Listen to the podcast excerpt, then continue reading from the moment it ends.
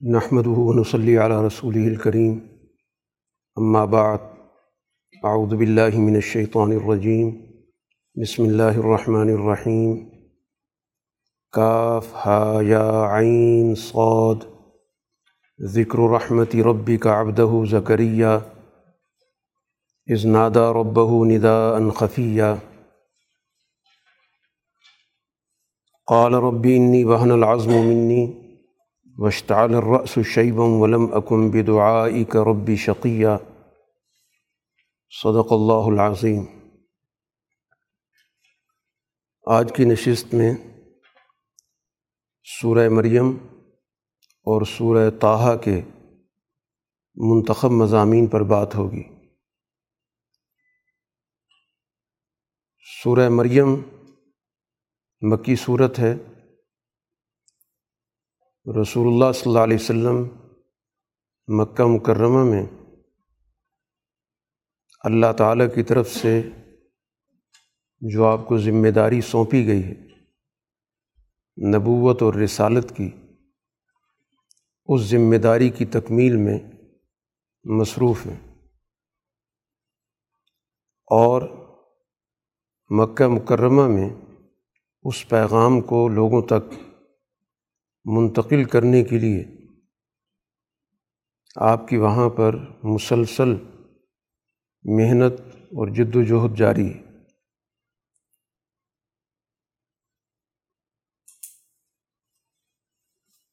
قرآن حکیم کی اس صورح میں جس بنیادی مسئلے پر توجہ دلائی جا رہی ہے، اس کا تعلق اس بات سے ہے کہ رسول اللہ صلی اللہ علیہ وسلم اس بات کے لیے بھی سوچ و بچار کر رہے ہیں۔ آپ کے سامنے یہ بات بھی ہے کہ اس مقصد کے لیے آپ کی اس جد وجہد کو آگے لے کر کون چلے گا؟ گویا وہ اجتماعیت جو رسول اللہ صلی اللہ علیہ وسلم کے ذریعے تشکیل پا رہی ہے، مستقبل کے لیے آپ چاہتے ہیں کہ یہ سلسلہ جو اللہ تعالیٰ کی طرف سے آپ کو سپرد کیا گیا، تو نبوت تو مکمل ہو رہی ہے، لیکن جو نبوت کا بنیادی پیغام ہے، اس نے ہمیشہ رہنا ہے۔ تو اس مقصد کے لیے آپ کے خلفاء کی جماعت جو مکہ مکرمہ میں رسول اللہ صلی اللہ علیہ وسلم تیار کر رہے ہیں، اس حوالے سے جو آپ کی کوشش ہے اور جو آپ کی فکر مندی ہے، اس کو یہاں پر زیر بحث لایا گیا اور اس بات کو سمجھانے کے لیے بتایا گیا کہ یہ انبیاء علیہ الصلاۃ والسلام کے اندر صرف اپنے دور کے حوالے سے ہی نہیں، بلکہ بعد کے دور کے لیے بھی فکر مندی موجود ہوتی۔ وہ اپنی کوشش کو صرف اپنے دور تک محدود نہیں رکھتے، بلکہ یہ بھی سوچ رہے ہوتے ہیں کہ اس کام کو ان کے بعد کون لے کر چلے گا۔ چنانچہ اس مقصد کے لیے سب سے پہلے سورہ کے آغاز میں حضرت ذکریہ علیہ الصلاۃ والسلام کی دعا کا ذکر کیا۔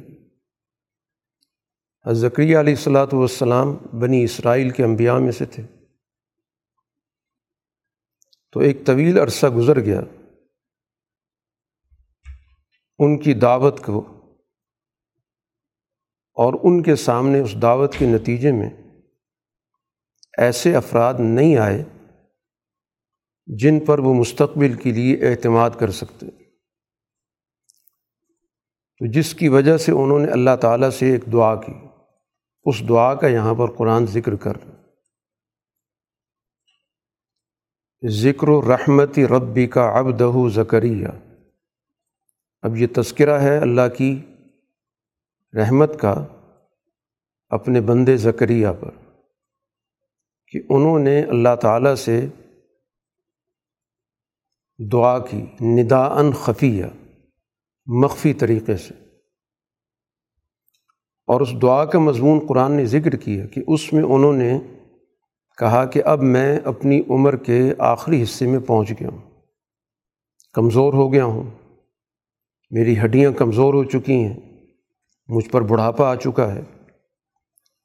اور میں دعا کے حوالے سے کبھی بھی مایوس اور محروم نہیں رہا۔ اب جو میرے اپنے عزیز و اقارب ہیں، ان میں کسی میں اہلیت موجود نہیں۔ اور ظاہری طور پر میری جو بیوی ہے، وہ بانج ہے۔ تو ظاہری حالات بھی اس بات کا انکار کر رہے ہیں کہ آپ کی کوئی اولاد ہو۔ اور دوسری طرف جو آپ کے قریبی عزیز ہیں ان کے بارے میں بھی اندیشے کا اظہار کر رہے ہیں کہ وہ نااہل ثابت ہوں گے۔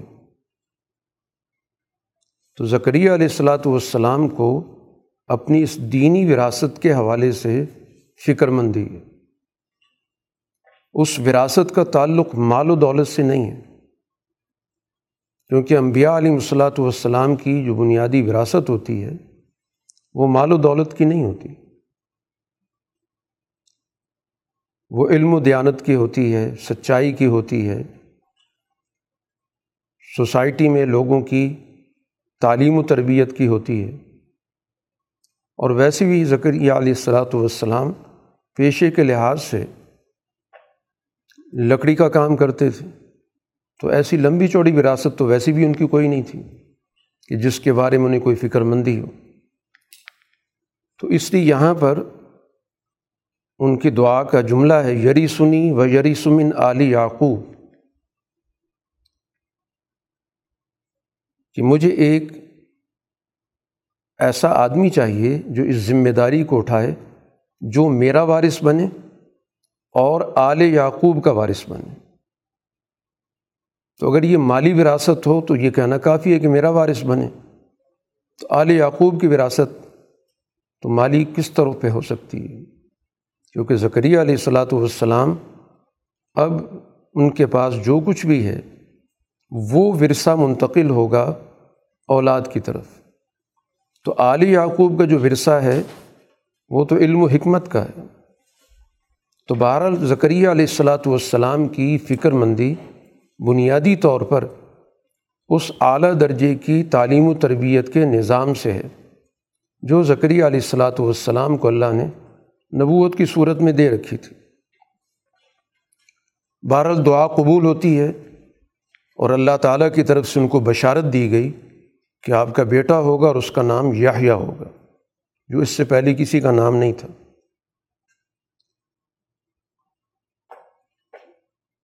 اس پر انہوں نے اللہ تعالیٰ سے اس چیز کے ہونے پر نشانی مانگی۔ کہ اللہ تعالیٰ کے پیغام پر علم یقین تو حاصل ہو گیا۔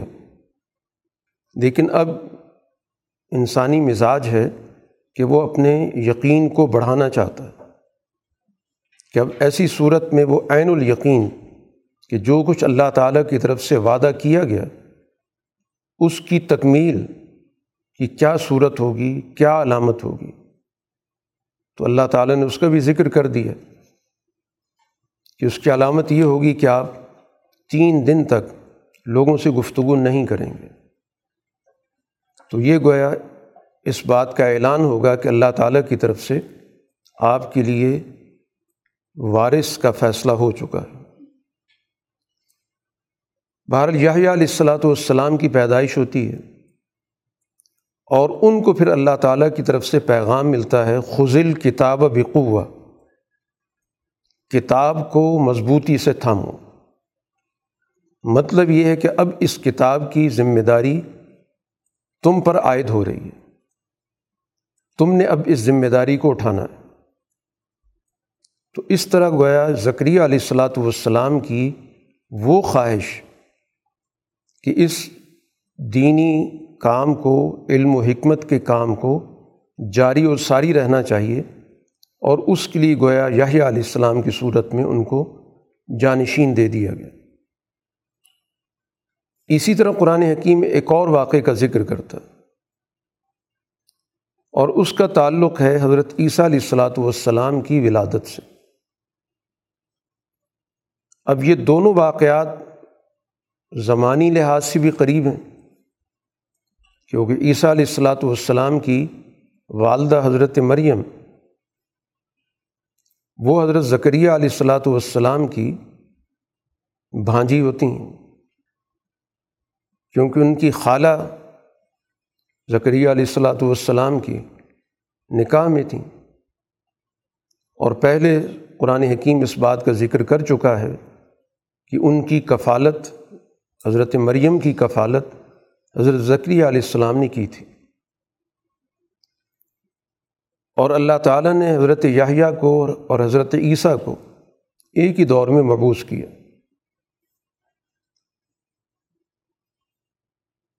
حضرت مریم کا قرآن حکیم یہاں پر اسی انداز سے ذکر کرتا ہے جیسے انبیاء کا تذکرہ ہوتا ہے۔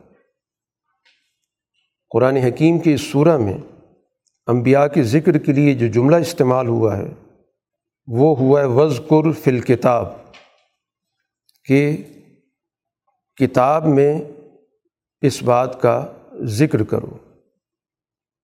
تو آگے جا کے ابراہیم علیہ السلام کا بھی ذکر ہے، اسماعیل علیہ السلام کا بھی، دیگر انبیاء کا بھی ذکر ہے۔ تو اسی انداز سے قرآن نے حضرت مریم کا بھی ذکر کیا۔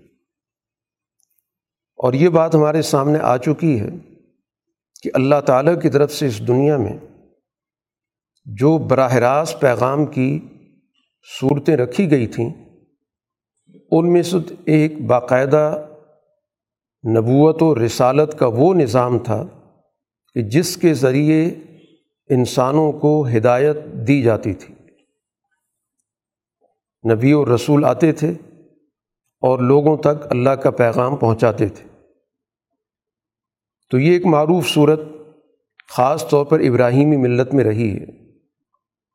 لیکن اس کے علاوہ بھی دنیا میں بہت ساری قوموں میں ایسے افراد رہے ہیں کہ جن کے پاس اللہ تعالیٰ کی طرف سے پیغام آتا تھا۔ ان کے دل میں اس بات کا یقین پیدا کر دیا جاتا تھا۔ تو یہ ایک خاص مخصوص طریقہ ہوتا تھا جس کے ذریعے ان کو ذاتی طور پر رہنمائی حاصل ہوتی تھی۔ لیکن ان کو یہ ذمہ داری نہیں دی جاتی تھی کہ وہ اس پیغام کو لوگوں تک منتقل کریں۔ جیسے کہ اصحاب کہف کے واقعے میں ہمارے سامنے آیا تھا۔ تو حضرت مریم کے پاس باقاعدہ اللہ کا پیغام آیا ہے۔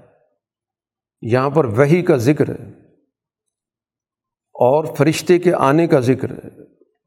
فرشتے کے ساتھ مکالمہ ہے۔ تو گویا ان کے پاس بھی اسی طرح کا پیغام ہے جو اس سے پہلے دیگر اقوام کے ہاں آتا رہا ہے۔ باقی ان کو یہ کوئی ذمہ داری نہیں دی گئی کہ وہ لوگوں تک اپنا پیغام پہنچائیں۔ لوگوں تک پیغام پہنچانے کے لیے ہمیشہ انبیاء علیہ الصلاۃ والسلام کو مردوں کی صنف میں بھیجا گیا۔ لیکن خواتین کے صنف میں ایسی خواتین رہی ہیں کہ جن تک اللہ کا پیغام آیا ہے، گو ان کی بیست کسی قوم کی طرف نہیں کی گئی۔ چنانچہ رسول اللہ صلی اللہ علیہ وسلم کا ارشاد ہے کہ مردوں میں کامل تو بہت ہوئے، اور خواتین میں حضرت مریم اور حضرت آسیہ کا آپ نے ذکر کیا کہ وہ بھی کمال کو پہنچی تھیں۔ تو اس لحاظ سے گویا حضرت مریم کی ایک خصوصی حیثیت ہے کہ جس میں باقاعدہ ان کے پاس اللہ کا پیغام آ رہا ہے اور ان کے ساتھ باقاعدہ فرشتے کے ذریعے مکالمہ ہو رہا ہے۔ چنانچہ یہاں اس مکالمے کا ذکر ہے کہ حضرت مریم ایک موقع پر جب لوگوں سے الگ تھلگ ہو کر ایک مشرقی مکان میں چلی گئیں، تو وہاں پر اللہ تعالیٰ نے اپنا فرشتہ بھیجا۔ اور وہ فرشتہ ایک مکمل انسان کی شکل میں تھا۔ تو علیحدگی میں اس فرشتے کو دیکھ کر تاثر یہ بنا کہ کوئی مرد ہے، تو اس لیے کہا، انی اعوذ بالرحمانی من کا ان کنت تقیہ۔ میں رحمان کی پناہ میں آتی ہوں اگر تمہیں اللہ کا خوف ہے۔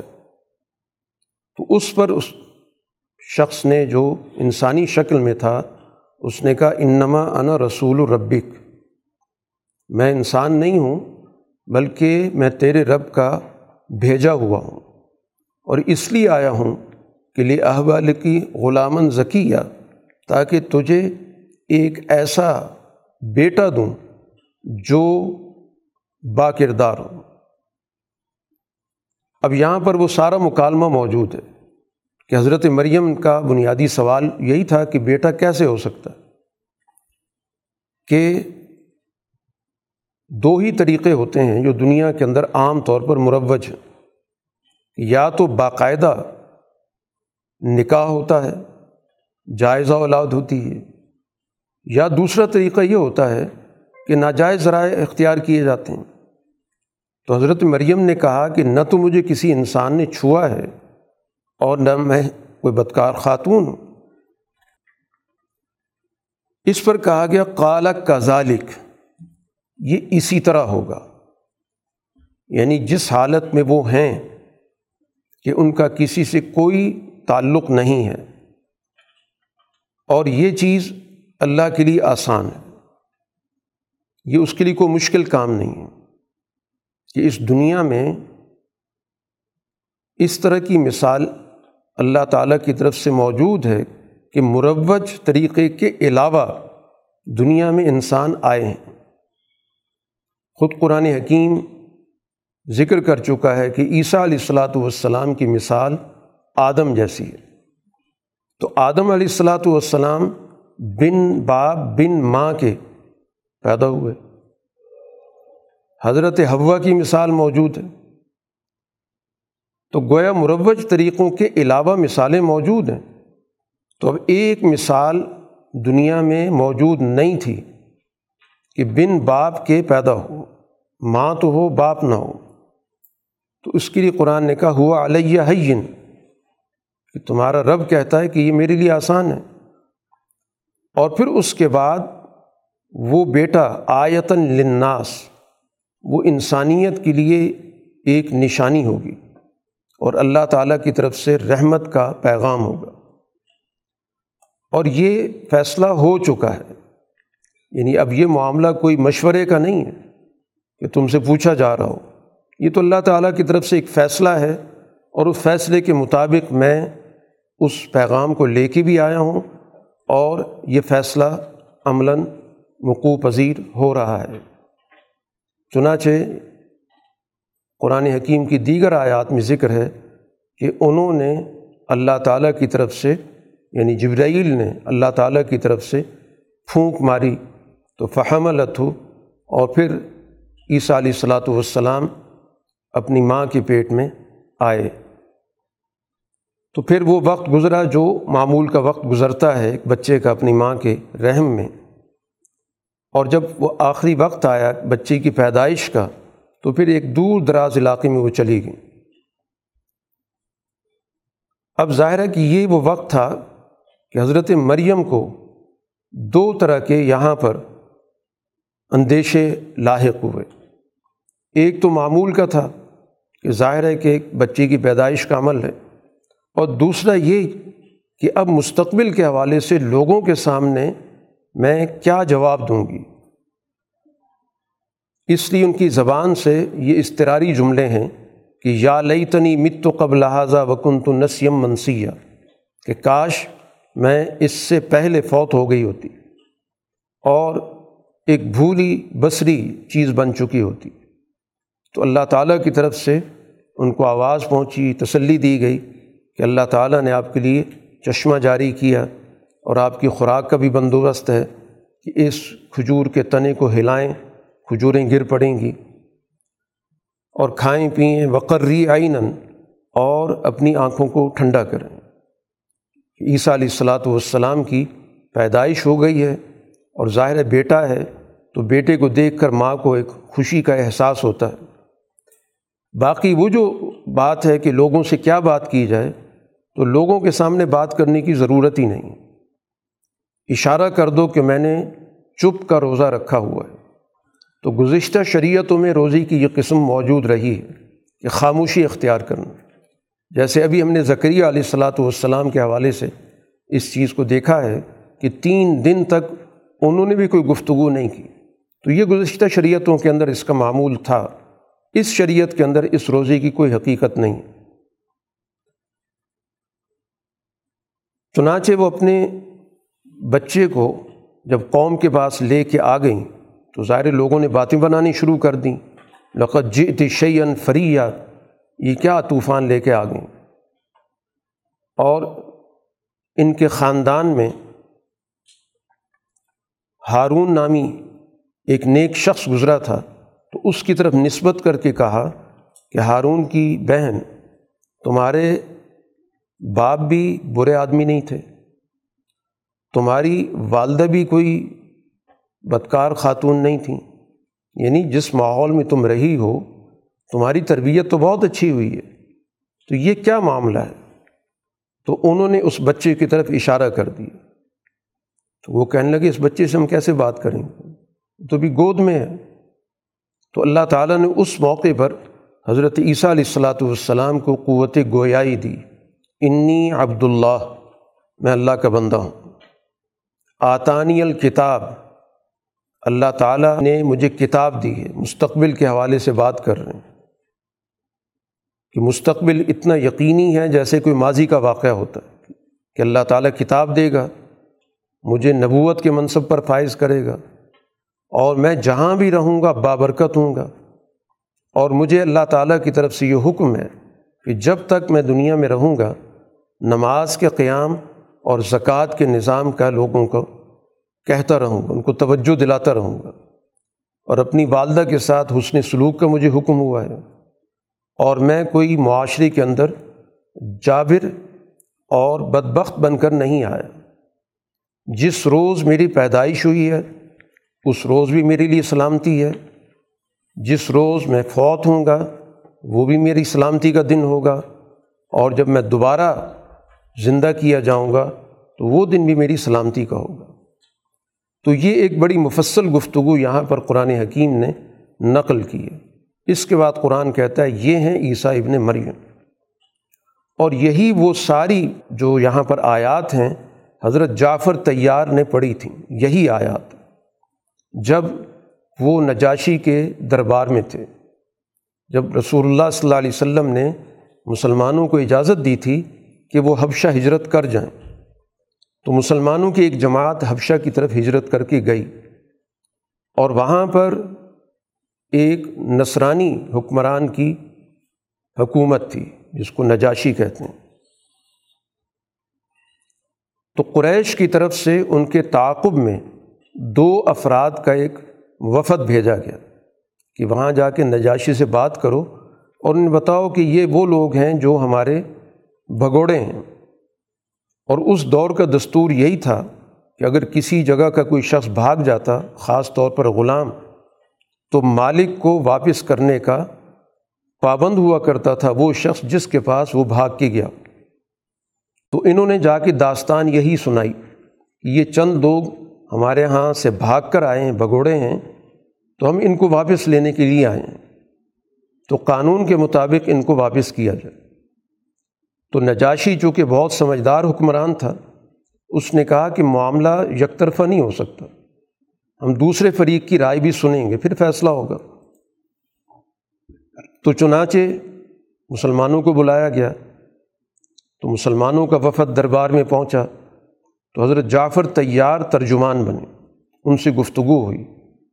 تو اس نے پوچھا کہ یہ لوگ آئے ہیں اور یہ کہہ رہے ہیں کہ تم لوگ بھاگے ہوئے ہو اور یہ واپس لینے آئے تو اس موقع پر حضرت جعفر تیار نے ساری صورتحال واضح کی کہ ہم قریش کے ہی لوگ ہیں، ہمارے پاس ایک نبی آئے ہیں، انہوں نے ہم تک پیغام پہنچایا ہے۔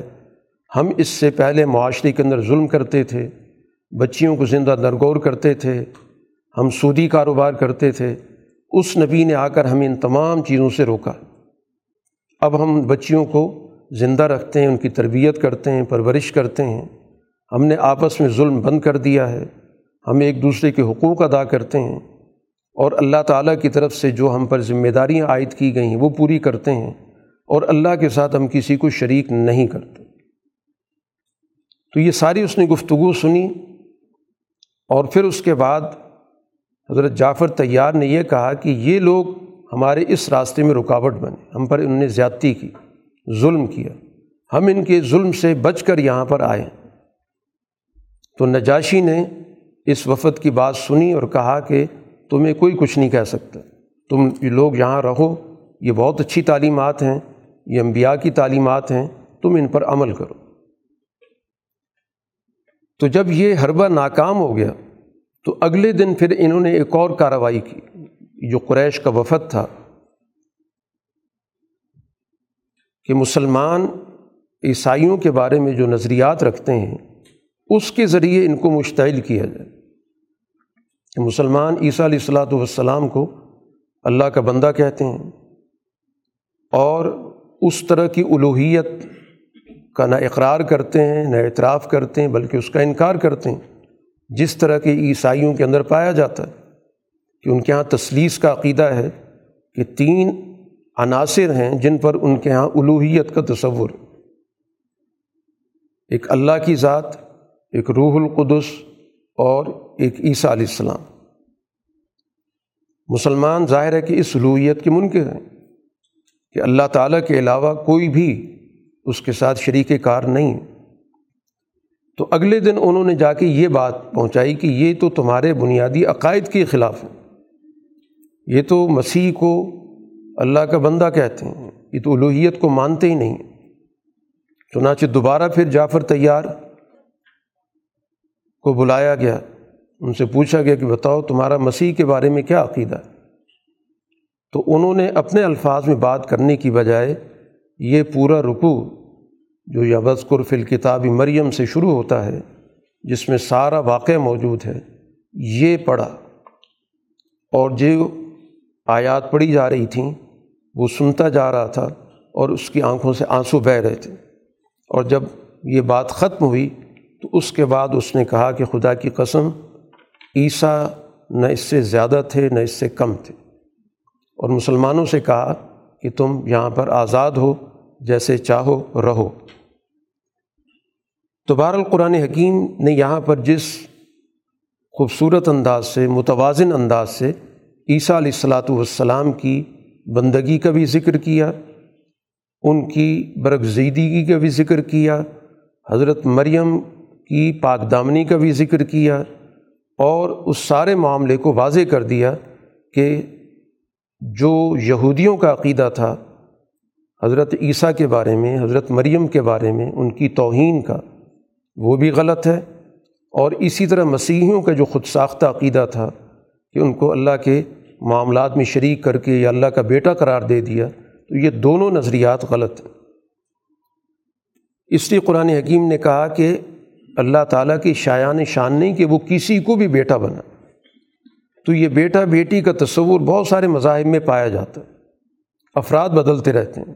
جیسے مسیحیت میں عیسیٰ علیہ السلام کا نام آ جاتا ہے۔ ہندو مت کے اندر بھی ظاہر بہت ساری دیویاں، دیوتاؤں کا تصور موجود ہے اور وہ تصور بھی اسی چیز سے جڑا ہوا ہے کہ وہاں پر بھی ولادت کے رشتے سے بات کی جاتی ہے۔ اسی طرح بہت سارے مذاہب اس تصور کے ساتھ جڑے ہوئے۔ تو اس لیے قرآن نے اس تصور کی واضح طور پر یہاں نفی کر دی۔ تو بہرحال اس واقعے کے اندر بھی وہ چیز واضح ہو رہی ہے جس کا آغاز میں ذکر ہوا تھا کہ حضرت مریم کے ذریعے اللہ تعالیٰ نے بنی اسرائیل کے اس نظام کو، جو نبوت کا نظام تھا، اس کو قائم رکھا۔ اور عیسیٰ علیہ الصلاۃ والسلام الاظم پیغمبروں میں سے اللہ تعالیٰ نے اس دنیا کے اندر مبوس کی۔ اسی طرح قرآن حکیم نے ابراہیم علیہ الصلاۃ والسلام کے واقعے کا بھی ذکر کیا۔ اور یہ وہ دور ہے کہ جس میں ابراہیم علیہ الصلاۃ والسلام اپنی سب سے پہلی اور ابتدائی جد وجہد کر رہے ہیں، جس کا آغاز انہوں نے اپنے گھر سے کیا۔ اور یہ مکالمہ ہے ان کا اپنے والد سے۔ ان کا والد ظاہر اس معاشرے کے اندر بت ساز بھی تھے، بت فروش بھی تھے۔ اور پجاری بھی تھے۔ ان کی بڑی مرکزی حیثیت تھی مذہبی حوالے سے۔ تو یہاں پر ان کی گفتگو قرآن حکیم نے ذکر کی ہے کہ باپ بیٹے کے درمیان توحید کے موضوع پر کیا گفتگو ہوئی۔ کہ یا ابتی لما تعبدو مالا یسما ولا سرو ولا یغنی عن کا شیا کہ ابا جان ایسی چیز کہ آپ بندگی کیوں کر رہے ہیں؟ جو سننے کی صلاحیت نہیں رکھتی۔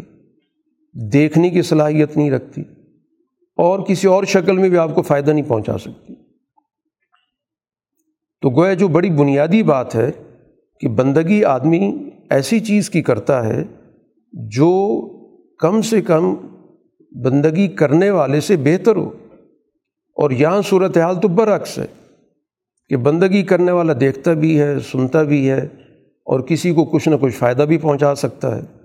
اور جس کی کی جا رہی ہے اس کے اندر کوئی صلاحیت موجود نہیں ہے۔ یا ابت ابا جان، میرے پاس وہ علم موجود ہے جو آپ کے پاس نہیں ہے۔ اس لیے اس کا تقاضا یہ ہے کہ آپ میری بات مانیں۔ تو میں آپ کو ایک صحیح راستہ بتاتا ہوں۔ اے ابا جان، یہ شیطان کی پیروی ہے۔ یہ تو باقی تو صرف یہ دکھاوے کی چیزیں ہیں، بے جان چیزیں، بت بنے ہوئے ان کی تو کوئی حقیقت نہیں، اصل تو اس سارے منصوبے کے پیچھے شیطان ہے۔ وہ لوگوں کو مختلف طریقوں سے گمراہ کر دیتا ہے۔ تو یہ اصل میں بندگی ان تمام چیزوں کے پیچھے، چاہے بت بنائے جائیں یا کسی شخص کو خدا کے منصب پر فائز کر دیا جائے، تو بنیادی جو سوچ ہے وہ شیطان کی دی ہوئی ہے۔ تو شیطان کی پیروی نہ کریں، اس کی بندگی نہ کریں۔ اور وجہ کیا ہے کہ شیطان رحمان کا نافرمان۔ ہے تو رحمان کی رحمت کی ہمیں ضرورت ہے۔ ہم رحمان کی عبادت کرنے کے پابند ہیں اور شیطان رحمان کا دشمن ہے، نافرمان ہے۔ تو اب اس شکل میں ہم گویا شیطان کی پیروی کر اور پھر کا بجان مجھے اندیشہ ہے کہ اس عمل کے نتیجے میں رحمان کی طرف سے ہمیں عذاب پہنچے۔ آپ کو رحمان کی طرف سے عذاب پہنچے گا اور آپ شیطان کے دوست سمجھے جائیں گے۔ یہ گویا کہ گفتگو ہے حضرت ابراہیم علیہ السلام کی اور اس گفتگو کے اندر آپ کو ایک توازن نظر آئے گا کہ اپنی بات بھی کر رہے ہیں اور ساتھ ساتھ اپنے والد کو نہایت احترام کے ساتھ پکار بھی رہے ہیں۔ یا ابتی، اے میرے والد، اے میرے ابا جان۔ اب جواب میں جو طرز عمل ہے وہ بھی قرآن نے ذکر کیا ہے کہ جواب میں باپ یہ کہتا ہے کہ اراغب النت عن علیحتی یا ابراہیم ابراہیم کیا تم مجھے میرے خداؤں سے بیزار کرنے آئے ہو؟ اور پھر دھمکی دی کہ اگر تم باز نہ آئے تو میں تمہیں سنسار کروں گا۔ لہٰذا تم یہاں سے ایک عرصے کے لیے چلے جاؤ۔ قطع تعلق کا اس نے اعلان کر دیا۔ ابراہیم علیہ السلاۃ والسلام نے کہا، سلام علیک. آپ سلامتی سے رہیں۔ میں بہرحال اپنے رب سے آپ کے لیے مغفرت مانگوں گا۔ اور مجھے اپنے رب پہ بہت اعتماد ہے، بہت مہربان۔ باقی میں آپ سے بھی اور آپ کے ان خداؤں سے بھی علیحدگی کا میں اعلان کر رہا ہوں۔ میرے ان سے کوئی تعلق نہیں۔ تو یہ گویا کہ ابراہیم علیہ السلاۃ والسلام کا وہ پہلا اقدام ہے کہ جس میں ان کی اپنی والد کے ساتھ گفتگو ہوئی اور اب وہ گویا اس راستے کی طرف چل پڑے ہیں جس کو قرآن حکیم نے حنیفیت کا راستہ کا یکسوئی کا راستہ کا کہ سب سے پہلے تو اپنے اس خاندان سے، اپنے باپ سے وہ اس راستے سے علیحدگی کا اعلان کر رہے ہیں۔ اور اس کے بعد پھر اللہ تعالیٰ نے یہاں سے ان کا اگلا سفر شروع کیا، قرآن نے دوسری جگہوں پر ذکر کیا کہ اپنے دور کے نظام سے ان کا معاملہ ہوا، اپنے دور کے حکمرانوں سے معاملہ ہوا، قوم سے معاملہ ہوا، جن کا دوسری جگہوں پر ذکر۔ بھارت چونکہ اس صورح کے اندر بنیادی طور پر اس چیز کو بتانا ہے کہ اللہ تعالیٰ نے ہمیشہ ہر دور میں سچائی کا جو تاریخی تسلسل ہے اس کو جاری رکھا۔ انبیاء علیہ الصلاۃ والسلام کو ہمیشہ یہی فکر رہی ہے کہ ان کا یہ جو سچائی کا فکر ہے، یہ اگلی نسل میں منتقل ہوتا رہے۔ چنانچہ پچھلے واقعات میں بھی یہی چیز تھی۔ یہاں پر بھی قرآن نے کہا کہ ہم نے پھر ابراہیم کو اگلے دور کے لیے اسحاق، پھر اس کے بعد یعقوب عطا کیے۔ تو وہ سلسلہ جو بنی اسرائیل کا سلسلہ کہلاتا ہے نبوت کا، وہ یہاں سے شروع ہوتا ہے۔ اسی کے اگلے دور کے اندر موسا علیہ السلام آتے ہیں۔ پھر موسا علیہ السلاۃ والسلام کو اللہ تعالیٰ نے اسی دنیا کے اندر جانشین کے طور پہ ہارون دیے تو یہ ایک نظام دنیا کے اندر بنی اسرائیل کے سلسلے میں رہا۔ اور دوسری طرف اللہ تعالیٰ نے اسماعیل علیہ السلام، جو ابراہیم علیہ السلام کے بڑے بیٹے تھے، ان کا بھی ذکر کیا کہ دو جگہوں پر گویا ابراہیم علیہ السلام کا یہ سلسلہ چلا ہے۔ ایک بیت المقدس کے شام کے علاقے کے اندر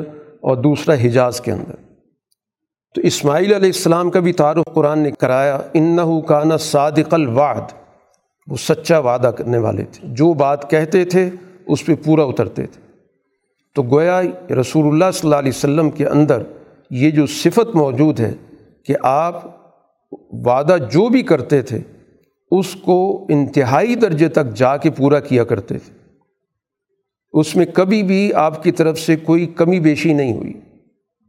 اسی روایت کے اندر موجود ہے کہ ایک موقع پر ایک شخص جو آپ سے وعدہ کر کے گیا کہ آپ یہاں ٹھہریں، میں آتا ہوں، تو تین دن تک وہ نہیں آیا، بھول گیا۔ لیکن رسول اللہ صلی اللہ علیہ وسلم نے ان تین دنوں تک اس وعدے کا خیال رکھا۔ کہ یہ وعدہ ہوا، یقیناً وہ واپس آئے گا۔ اور تین دن کے بعد اس شخص کو یاد آیا وہ جب پہنچا تو رسول اللہ صلی اللہ علیہ وسلم وہاں موجود تھے۔ تو اس نے معذرت بھی کی لیکن رسول اللہ صلی اللہ علیہ وسلم نے کہا کہ تم نے مجھے مشکل میں ڈال دیا۔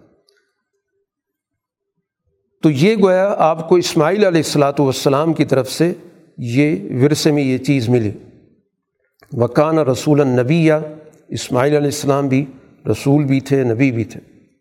ان کا مشن قرآن نے ذکر کیا یمر اہلہ بصلاطی و زکوٰۃ کہ وہ اپنے گرد و پیش کے جو لوگ تھے ان کے خاندان والے تھے، ان کی قوم والے تھے، ان کو صلاۃ و زکوٰۃ کا حکم دیتے تھے۔ تو یہ صلاۃ و زکوٰۃ دو بڑے بنیادی عنوان ہیں۔ ایک کا تعلق ہے معاشرے کے اندر لوگوں کو جسمانی طور پر اللہ سے منسلک کرنا، کہ جسم انسان کا اللہ کی عبادت کے لیے وقف ہو جائے، اللہ کی تجلی سے اس کا تعلق قائم ہو جائے۔ اور اگر اس کا ایک اجتماعی نظام ہوگا تو گویا یہ سوسائٹی کے اندر، معاشرے کے اندر یہ معاشرتی ہم آہنگی کا اور معاشرے کے اندر وحدت کا اور مساوات کا، اقامت اصلاحات کا ایک بڑا مربوط نظام ہے۔ اور زکوٰۃ کا تعلق مالیات سے ہے کہ مالی معاملات کے اندر انسانوں کا ایک دوسرے کے ساتھ تعاون کرنا۔ تو یہ دو بڑے بڑے عنوان ہیں، پھر ظاہر اس کی تفصیلات ہر دور میں، ہر شریعت میں بیان کی جاتی رہیں وکان عند ربی مرضی ہے وہ اللہ تعالیٰ کی بہت ہی پسندیدہ شخصیت تھے تو اس طرح گویا کہ قرآن حکیم بتا رہا ہے کہ انبیاء علیہ الصلاۃ والسلام ہمیشہ اس بات کے لیے متفکر رہے، کوشاں رہے اور پھر اس کے مطابق اللہ تعالیٰ نے ان کی اس فکر کو معاشرے کے اندر قائم رکھا، ان کو اہل وارث دیے جو ان کی فکر کو آگے منتقل کرتے رہے۔ اسی طرح ادریس علیہ السلام کا ذکر کیا، جن کا دور بہت پہلے گزرا ہے حضرت آدم اور حضرت نوح کے درمیان ان کا دور رہا ہے اور ان کا اپنے دور کے اندر جو کردار رہا ہے، کیونکہ نوح علیہ السلاۃ والسلام سے پہلے جو انبیاء تھے، ان کا زیادہ تر جو معاملہ تھا، وہ تمدنی معاملات میں رہنمائی کرنا تھا۔ کیونکہ اس دور کے اندر سب لوگ توحید پر ہی قائم ہوتے تھے۔ تو اس دور کے جو انبیاء آتے رہے ہیں ان کا مقصد لوگوں کو اس دنیا کے اندر کس طرح کا تمدن قائم کرنا چاہیے؟ کس طرح معاملات کو دیکھنا چاہیے؟ کن پیشوں کی ان کو ضرورت پیش آتی ہے؟ تو اس طرح کے معاملات جن کو آج کل ہم دنیا کے معاملات کہتے ہیں، تو یہ معاشرتی معاملات، سماجی معاملات، دنیاوی، مادی معاملات، یہ بھی انبیاء علیہ الصلاۃ والسلام نے ان چیزوں کی بنیاد رکھی۔ اور جب انسانیت ان چیزوں کو سمجھ گئی، تو پھر ظاہر ہے کہ اس چیز کے لیے نبوت کی ضرورت نہیں رہی کہ خود اللہ نے ان کو عقل دے رکھی تھی تو ان نے اس عقل سے فائدہ اٹھایا اور اس کے ذریعے پھر دنیا کے اندر ایک بہت بڑا تمدن وجود میں آ گیا۔ تو بہرحال یہ کچھ انبیاء کا ذکر کر کے قرآن حکیم نے کہا کہ یہ سارے وہ انبیاء ہیں من النبیین من ذریت آدم۔ یہ آدم علیہ السلاۃ والسلام کی اولاد میں سے، ان کی نسل میں سے تھے۔ پھر اس کے بعد دوسرے درجے میں جو نسل دنیا کے اندر چلی وہ نو علیہ السلاۃ والسلام اور ان کے جو ساتھی تھے۔ یعنی پھر دنیا کے اندر ان کے بعد کی جتنی بھی انسانی نسل ہے، اس کا تعلق نو علیہ السلاۃ والسلام اور ان کے ساتھ جو لوگ بھی اس جہاز اور کشتی میں سوار تھے۔ پھر ابراہیم علیہ السلاۃ والسلام کی اولاد، پھر اسرائیل یعنی یعقوب علیہ السلاۃ والسلام کی اولاد۔ تو یہ گویا کہ دنیا کے اندر اس طرح کا ایک سلسلہ قائم رہا ہے۔ اب قرآن حکیم یہ ان شخصیات کا ذکر کر کے جو اہل جانشین تھے، ان کا ایک تعارف کرانے کے بعد کہتا ہے کہ دنیا کے اندر نااہل لوگ بھی آئے۔ فخلف بعدم خلف اضاء الصلاح ایسے نااہل لوگ بھی پیدا ہوئے نااہل جانشین بنے جنہوں نے بنیادی طور پر نماز کے تصور کو ہی ضائع کر دیا۔ اور خالص خواہشات کی پیروی شروع کر دی۔ لیکن کچھ لوگ ایسے تھے کہ جو سچائی پر قائم رہے۔ یعنی انبیاء علیہ الصلاۃ والسلام کا یہ سلسلہ جب آگے چلتا ہے، تو جن لوگوں تک ان کا پیغام منتقل ہوتا رہا، تو ان میں ایک اچھا سلسلہ بھی چلتا رہا تاریخی حوالے سے، اور نااہل لوگ بھی اس کے اندر پیدا ہو گئے۔ کہ جنہوں نے اس دعوت کو بنیادی طور پر ضائع کر دیا، جو اللہ تعالیٰ کی طرف سے سلاد یہ ایک عنوان ہے کل دین کا، کہ سلاد کے ذریعے گویا اللہ سے تعلق جڑتا ہے۔ سلاد کے اندر تمام عبادات کی بنیادی خوبی موجود ہے۔ سلاد کے اندر آپ کو روزے کا رنگ بھی نظر آئے گا سلاد کے اندر آپ کو حج کا رنگ بھی نظر آئے گا۔ سلاد کے اندر، انسان کے اندر اللہ تعالیٰ نے جو زکوٰۃ کے ذریعے یہ کیفیت پیدا کرنی تھی کہ وہ اپنے آپ کو پاک کرے، اپنے اخلاق کو، اپنے باطن کو، تو یہ باطن کی پاکیزگی یہ بھی نماز کا حصہ ہے۔ تو نماز ایک عنوان ہے در حقیقت کل دین کا۔ تو اس لیے قرآن جب یہ کہتا ہے نماز کو ضائع کر دیا تو اس سے مراد صرف نماز کا فریضہ نہیں ہوتا۔ بلکہ مقصد یہ کہ ان نے دین کو ہی ضائع کر دیا۔ اب زیادہ سے زیادہ ان کے اندر کوئی نمائشی چیزیں تو موجود ہو سکتی ہیں، لیکن جو دین کی روح ہے وہ ختم ہو گئی۔ سوائے ان چند لوگوں کے جنہوں نے اس سچائی کے راستے پر اپنے آپ کو قائم رکھا۔ منتابہ اللہ کی طرف رجوع کیا، ایمان کے ساتھ رہے، عمل صالح قائم رکھا۔ تو اہل اور نااہل جانشین یہ گویا کہ سوسائٹی کے اندر ایک ان کی بھی ایک تاریخ موجود ہے۔ تو رسول اللہ صلی اللہ علیہ وسلم کو یہ بات بتائی جا رہی ہے کہ آپ کے مستقبل کے اندر جو جانشین ہوں گے، وہ منتابہ و آمن و عامل صالحن یہ لوگ ہوں گے کہ جو آپ پر ایمان لا چکے ہیں اور اس وقت آپ کی ہدایات پہ عمل کر رہے ہیں۔ فولا یت خلون الجن یہ یقیناً جنت میں داخل ہوں گے۔ اور یہ جنت کس کے لیے ہے؟ تلکل جنت التی نورس و من عبادینہ منکانہ تقیہ۔ یہ ان لوگوں کے لیے اللہ نے مقرر کر دی ہے وراثت کے طور پر جن کے اندر تقوا موجود ہے۔ تو گویا وراثت انبیاء کی اس اصول پر چلتی ہے کہ جس کے اندر بھی تقوا ہوگا، وہ در حقیقت وارث نبی ہوگا۔ اور تقوا بھی ایک بڑا جامع عنوان ہے۔ کہ تقوے کے ذریعے در حقیقت کل دین کو قرآن حکیم بطور عنوان کے پیش کرتا ہے۔ تقوی کہا جاتا ہے حقوق توڑنے سے بچنا۔ اب یہ حقوق خداوندی بھی ہیں اور حقوق انسانی بھی ہیں۔ تو اس لیے تقوے کے عنوان کے اندر دین کا پورا تصور آ جاتا ہے۔ قرآن حکیم اس چیز کو بھی واضح کرتا ہے کہ رسول اللہ صلی اللہ علیہ وسلم پر جو احکام نازل ہو رہے ہیں، یہ اللہ تعالیٰ کی منشا کے مطابق ہو رہے ہیں۔ یہ رسول اللہ صلی اللہ علیہ وسلم کے پاس اللہ کا پیغام اللہ کے فیصلے سے آتا ہے۔ ایسا نہیں ہے کہ خود رسول اللہ صلی اللہ علیہ وسلم کوئی اپنی مرضی سے اللہ سے کوئی حکم حاصل کر لیتے ہیں۔ ماں تنزل اللہ بمر ربک کہ جو انبیاء علیہ الصلاۃ والسلام کے پاس فرشتے آتے ہیں۔ یہ ان کی زبان سے کہلوایا جا رہا ہے کہ ہم اللہ کے حکم سے ہی آپ کے پاس آتے ہیں۔ تو گویا آپ کے پاس ہمارا آنا نہ اپنے منشا سے ہوتا ہے اور نہ ہی آپ کی خواہش کے مطابق ہوتا ہے۔ یہ مکمل اللہ تعالیٰ کا ایک ایسا نظام ہے کہ جس میں کسی کی کسی بھی درجے میں کوئی مداخلت موجود نہیں اب یہ جو جماعت ہے، جو رسول اللہ صلی اللہ علیہ وسلم پر ایمان لائی، قرآن اس جماعت کی نجات کا اعلان کر رہا ہے۔ سمن انجل لذین تقو و نظر الظالمین فیحہ جسیہ۔ کہ دو جماعتیں اس وقت مکہ میں موجود ہیں۔ ایک تقوے والی جماعت ہے اور ایک ظالم جماعت ہے۔ تو ہم متقی جماعت کو اس مشکل صورت حال سے نجات دیں گے۔ اور اسی طرح مستقبل میں بھی اللہ تعالیٰ اپنے عذاب سے ان کو محفوظ رکھے گا۔ لیکن جو ظالم ہوں گے، ان کو اونتے منہ گرایا جائے گا۔ چنانچہ یہ ظالم جیسے بدر میں اس کنویں کے اندر اوندے منہ ڈالے گئے تھے۔ اسی طرح قیامت کے روز بھی اسی طرح ان کے ساتھ یہی معاملہ ہوگا۔ اب یہاں پر ایک قرآن نے مکالمہ ذکر کیا کہ مکہ کے اندر ظاہری صورت حال دیکھی جائے تو ایمان لانے والی جماعت ظاہری طور پر بہت کمزور ہے۔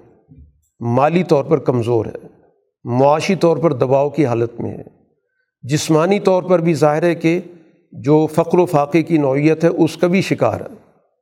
اور اس کے مقابلے پر یہ جو سرداران مکہ ہیں، مکہ کا جو غالب طبقہ ہے، اشرافیہ ہے، وہ دیکھنے کے اندر بہت طاقتور ہے، وسائل اس کے پاس ہیں، کھانے پینے کی اس کے پاس فراوانی ہے، جسمانی طور پہ بڑے مضبوط نظر آتے ہیں۔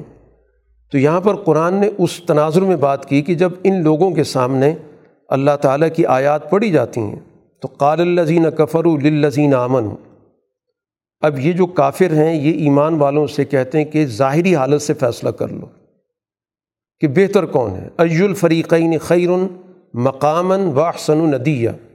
کہ ہم دونوں میں سے ظاہری حالت کس کی اچھی ہے اور کس کے پاس مجلس لگتی ہے؟ تمہارے پاس تو کوئی بیٹھنا ہی نہیں چاہتا۔ ہمارے پاس لوگ آ کے بیٹھتے ہیں، مجلس لگتی ہے اور لوگ ہماری مجلس میں شریک ہونے کو فخر سمجھتے ہیں۔ تو اب بتاؤ کہ ظاہری طور پر کون بہتر ہے؟ قرآن حکیم جواب دیتا ہے کہ اگر یہ تھوڑا سا تاریخ کا مطالعہ کر لیں کہ دنیا کے اندر جن اقوام پر بھی تباہی آئی ہے، ان اقوام پر تباہی آئی ہے جن کی یہی حالات تھے ظاہری طور پہ تعیش تھا، عیش و عشرت تھی، وسائل تھے، ان کی بڑی بڑی مجلسیں تھیں، لوگ اس میں بیٹھتے تھے، وہی تو لوگ تباہ ہوئے۔ تو یہ ظاہری حالت تو تمہاری ان کے ساتھ مشابہت رکھتی ہے جن کی تاریخ ماضی کے اندر تباہی کی رہی ہے۔ ہم احسن و اساسن وری یا جن کے پاس بڑے اچھے اثاثے موجود تھے، اور دیکھنے کے اندر بھی بڑے نمایاں تھے۔ اور پھر اللہ تعالیٰ نے اپنا ایک ضابطہ ذکر کیا کہ جو اس طرح بھٹکتے ہوئے راستے میں ہوتے ہیں تو ان کو اللہ تعالیٰ مزید مہلت دیتا ہے، ان کی رسی دراز کرتا ہے۔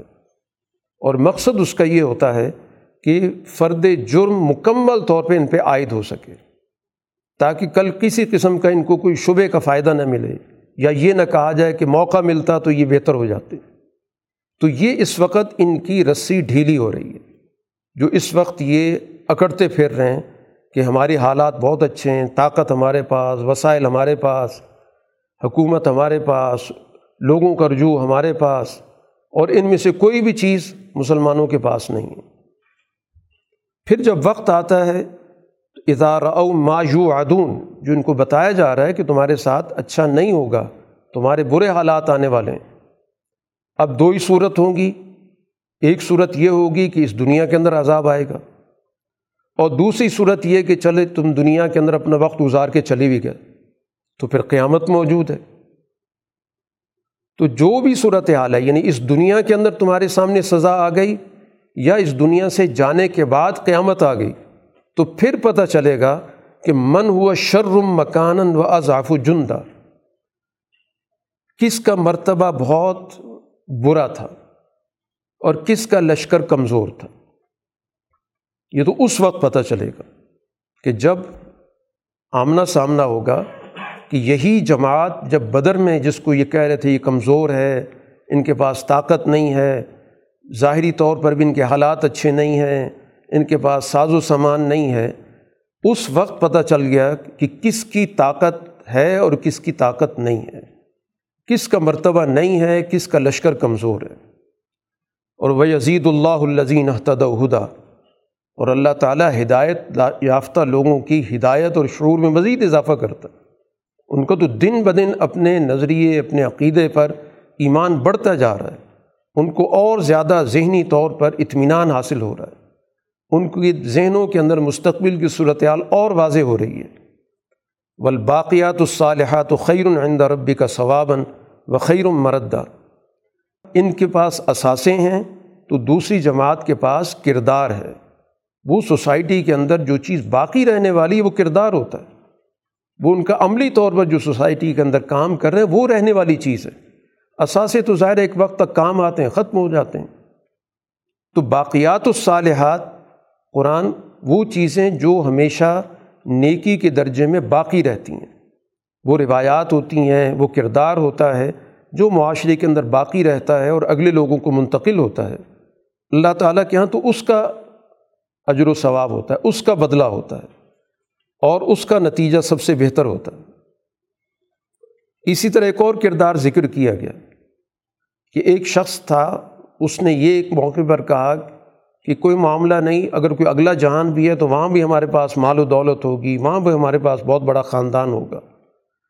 تو قرآن کہتا ہے جو یہ دعویٰ کر رہا ہے، یا تو یہ بتائے کہ اس نے اللہ سے کوئی معاہدہ کر لیا ہے کہ اللہ نے اس سے کہا ہے، یا اس کی اتنی بڑی صلاحیت ہے کہ اس نے غیب میں جھانک کے دیکھ لیا ہے۔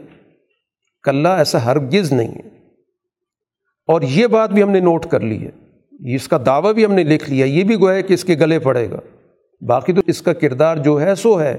لیکن جو اس نے یہ دعویٰ کیا ہے کہ میں وہاں جا کر بھی مالدار رہوں گا، میں وہاں جا کے بڑی فیملی والا ہوں گا وہ نمد من العذابی مدہ اور پھر ہم اس کے عذاب میں مزید اضافہ کرتے جائیں گے۔ وہ نہ رسو ما یقول اور یہ جو کچھ کہہ رہا ہے کہ میرے پاس یہ ہے، میرے پاس وہ ہے، اس کے وارث تو ہم بنیں گے۔ یہ وسائل تو ہمارے پاس آئیں گے۔ تو ہمارے پاس آنے کا مطلب یہی ہے کہ یہ رسول اللہ صلی اللہ علیہ وسلم کی جماعت کے پاس جائیں گے۔ بھیا تینہ فردہ یہ تو اکیلا آئے گا۔ یہ سارے اثاثے یہیں پر رہ جائیں گے۔ اور یہ سارے گویا اس جماعت کو جو ایمان والی جماعت ہے، اس کو منتقل ہو جائیں گے، یہ ہمارے سامنے پیش ہوگا تو بالکل اکیلا ہوگا۔ نہ کوئی اثاثے ہوں گے، نہ کوئی خاندان ہوگا، نہ اس کے ساتھ کوئی بات کرنے والا ہوگا۔ یہاں پر قرآن حکیم نے ذکر کیا کہ یہ جو اس وقت ان کے اندر یہ اچھل کود موجود ہے مسلمانوں کے مقابلے پر، یہ اصل میں ان کو شیطان ابھار رہا ہے۔ ان کو اس طرح کے راستے سجھا رہا ہے علم تر انا ارسل شیاطین الکافرین تو عزم ازن۔ دیکھا یہ شیطان ہم نے ان پہ چھوڑ رکھے ہیں جو ان کو ابھارتے رہتے ہیں، جو ان کو نچلا نہیں بیٹھنے دیتے۔ بڑے بڑے دعوے کریں گے، بڑی بڑی باتیں بنائیں گے اور دوسروں کو حقیر سمجھیں گے۔ تو رد عمل میں فلاطا جل علیم، آپ جلد بازی سے کام نہ لیں۔ یہ جو کچھ مرضی کرتے رہیں۔ ہم نے ان کا پورا بندوبست کیا ہوا ہے۔ آپ اپنے کام میں جتے رہیں، جو آپ کام کر رہے ہیں، وہ کرتے رہیں۔ اس میں جلد بازی کرنے کی ضرورت نہیں ہے۔ یہ تو جو جو وقت گزر رہا ہے شکنجا ان پر کسا جا رہا ہے۔ یہ گویا ان کے حق میں معاملات نہیں ہیں۔ یہ تو ان کے خلاف جا رہے ہیں۔ تو اس لیے آپ کسی بھی طور پر کسی جلد بازی کا مظاہرہ نہ کریں، یا اس کی وجہ سے طبیعت کے اندر بسا اوقات سوچ پیدا ہو جاتی ہے کہ ایک طویل وقت گزر گیا، ایک عرصہ گزر گیا، یا ان کو معاشرے کے اندر کھلی چھوٹ ملی ہوئی ہے، تو یہ سب چیزیں اجلت کے نتیجے میں پیدا ہوتی ہیں۔ تو لہٰذا اجلت کسی بھی شکل میں نہیں ہونی چاہیے۔ انما نعد الحم عدہ ہم نے ان کی تیاری پوری کی۔ ہم، باقاعدہ ہم نے گویا ان کی گنتی شروع کی ہوئی ہے۔ الٹی گنتی چل رہی ہے کہ اب ان کے کتنے دن باقی رہ گئے۔ اس لیے آپ کو اس معاملے میں پڑھنے کی ضرورت نہیں ہے۔ قرآن حکیم نے سورہ کے اختتام پر رسول اللہ صلی اللہ علیہ وسلم کی اس جماعت کا، جو رسول اللہ صلی اللہ علیہ وسلم کے اب اس مشن کو آگے لے کر چلے گی، جو آپ کی در حقیقت اس دنیا کے اندر جانشین بننے والی ہے۔ قرآن نے اس کا بھی تعارف کرا دیا۔ ان الزین آمن وعامل الصالحاتی سید الحم الرحمٰن ودہ کہ اللہ تعالیٰ اس جماعت کو، جو ایمان والی جماعت ہے، اس کی معاشرے کے اندر قبولیت پیدا کرے گا۔ کیونکہ ظاہر کسی بھی نظام کو چلانے کی بنیادی شرط ہوتی ہے کہ وہاں کے لوگ اس کو ذہنی طور پر قبول کریں۔ اس سے ان کا ایک محبت کا رشتہ ہو۔ یہ جبر کی حکومت نہیں ہے۔ جو دین کی حکومت ہوتی ہے، اس میں تعلق اعتماد کا ہوتا ہے، محبت کا ہوتا ہے۔ تو رسول اللہ صلی اللہ علیہ وسلم کی جماعت کو اللہ تعالیٰ پذیرائی دینے والا ہے کہ لوگ ان سے ایک دلی انس محسوس کریں گے۔ تو اس طرح گویا مستقبل کے اندر رسول اللہ صلی اللہ علیہ وسلم کی یہ خلافت قائم و دائم رہے گی۔ چنانچہ مکہ مکرمہ کے اندر ہی جو آپ کے ساتھ وابستہ ہوئے، آپ کی تربیت میں رہے، مستقبل کے اندر وہ چاروں خلافہ وہی تھے جو مکی دور کے اندر آپ کے ساتھ شریک عمل ہوئے تھے۔ تو جو قرآن نے کہا تھا، ایمان والی جماعت کے لیے اللہ تعالیٰ قبولیت پیدا کر دے گا، لوگوں کے دلوں میں ان کے لیے محبت پیدا کر دے گا۔ تو وہ چاروں خلفاء ظاہر ہے کہ اس جماعت میں اس وقت موجود ہیں جب قرآن کی یہ آیات نازل ہو رہی ہیں۔ اللہ تعالیٰ نے آپ کی زبان سے قرآن کو آسان کر دی ہے۔ اب آپ کے ذریعے لوگوں تک پیغام پہنچ رہا ہے۔ اب آپ کا کام یہی ہے کہ اس کے ذریعے اس متقی جماعت کو خوشخبری دیں کہ مستقبل میں تمہیں کامیابی حاصل ہوگی اور یہ جو جھگڑالو لوگ ہیں ان کو بتا دیں کہ اب جھگڑنے کا وقت ایک عرصے تک تھا، ایک مدت تھی۔ اب تمہارا وہ آخری وقت آ چکا ہے کہ جس میں تمہاری ان تمام بد اعمالیوں کا جو تم نے معاشرے کے اندر کیں، تمہارے تمام مظالم کا اب پوری طرح حساب و کتاب ہوگا۔ قرآن اس سورہ کو اس سوال پہ ختم کر رہا ہے کہ بہت سارے سوسائٹی کے اندر گروہ پیدا ہوئے، ختم ہوئے۔ تاریخ کا مطالعہ کر کے دیکھو۔ ان میں سے کسی کی تمہیں آج آہٹ سنائی دے رہی ہے؟ یا ان کی کوئی بھنک بھی کانوں میں پڑ رہی ہے؟ سارے گویا کہ تاریخ کا حصہ بن چکے۔ آج کچھ کسی کو ان کی کوئی آہٹ نہیں آ رہی، یا ان کا کوئی تذکرہ کسی کے کان میں نہیں پڑ رہا۔ تو گویا اس صورح کے ذریعے رسول اللہ صلی اللہ علیہ وسلم کو مستقبل کے حوالے سے کہ مستقبل کے اندر بھی آپ کا یہ فکر قائم و دائم رہے گا اور یہ جماعت جو اس وقت آپ کی تربیت میں ہے مستقبل میں آپ کے اس کام کو سنبھالے گی۔ چنانچہ اللہ تعالیٰ نے رسول اللہ صلی اللہ علیہ وسلم کا جو منصب بیست تھا، قومی درجے میں وہ تو آپ کی حیات مبارکہ میں پورا کرایا اور اس کے بعد جو اس کے بین الاقوامی تفصیلات تھیں، وہ آپ کی جماعت کے ذریعے دنیا کے اندر مکمل ہوئیں۔ سورہ تاہا قرآن حکیم کی سورہ کا آغاز اس بنیادی پیغام سے کیا گیا کہ تاہا ما انزلنا علیہ کل قرآن علی تشقہ اللہ تذکرت لمن یکشا مکی صورت ہے کہ قرآن حکیم ہم نے آپ پر اس لیے نہیں نازل کیا کہ آپ مشکل میں پڑ جائیں، کہ سارا بوجھ گویا کہ آپ کے کندھوں پر رہے۔ یہ تو اس لیے نازل کیا کہ اس کے ذریعے جو بھی نتائج کے قانون پر ایمان رکھتا ہے، جو بھی اعمال کے نتائج پہ نظر رکھتا ہے، اس کو یہ قرآن یاد دہانی کرانے آئے۔ کہ معاشرے کے اندر دو طرح کے لوگ ہوتے ہیں۔ ایک وہ ہوتے ہیں جن کو اس سے کوئی غرض نہیں کہ کس کام کا کیا نتیجہ نکلے گا۔ وہ اپنی کھال میں مست ہوتے ہیں کہ ہمارا آج کا دن اچھا نکلنا چاہیے۔ ہمیں اس سے غرض نہیں کل کیا ہوگا۔ اور ایک سوچ یہ ہوتی ہے کہ نہیں، ہمیں مستقبل کے حوالے سے سوچنا چاہیے کہ جس راستے کو ہم نے اختیار کیا ہوا، یہ صحیح نتیجہ دے گا یا اس کا نتیجہ برا ہوگا۔ تو اس کیفیت کو قرآن خشیت سے تعبیر کرتا ہے۔ اس کو آپ کہیں دور اندیشی، کہ عاقبت اندیشی، کہ نتائج کے اعتبار سے اس کے اندر ایک خوف موجود ہوتا ہے کہ کسی کام کا غلط نتیجہ نہ نکلے۔ تو یہ جو نوعیت ہوتی، یہ اعمال کو درست کرنے میں بہت مفید ثابت ہوتی ہے کہ جس کے اندر اعمال کے تجزیے کی صلاحیت ہوتی ہے کہ یہ کام جو کیا جا رہا ہے، یہ اچھے نتیجے تک جائے گا یا برے نتیجے تک جائے گا۔ تو رسول اللہ صلی اللہ علیہ وسلم سے یہ کہا جا رہا ہے کہ یہ سارا کام صرف آپ کی ذات پر نہیں ڈالا جا رہا، کہ آپ ذاتی طور پر ایک بوجھ لے کر اس کو لے کے چلیں، کہ آپ مشکل میں پڑے رہیں۔ آپ نے اس کے ذریعے ان لوگوں تک یہ پیغام پہنچانا ہے جس جس کے اندر بھی سوچنے کی، سمجھنے کی، مستقبل کے حوالے سے نتائج کے حصول کی سوچ موجود ہے۔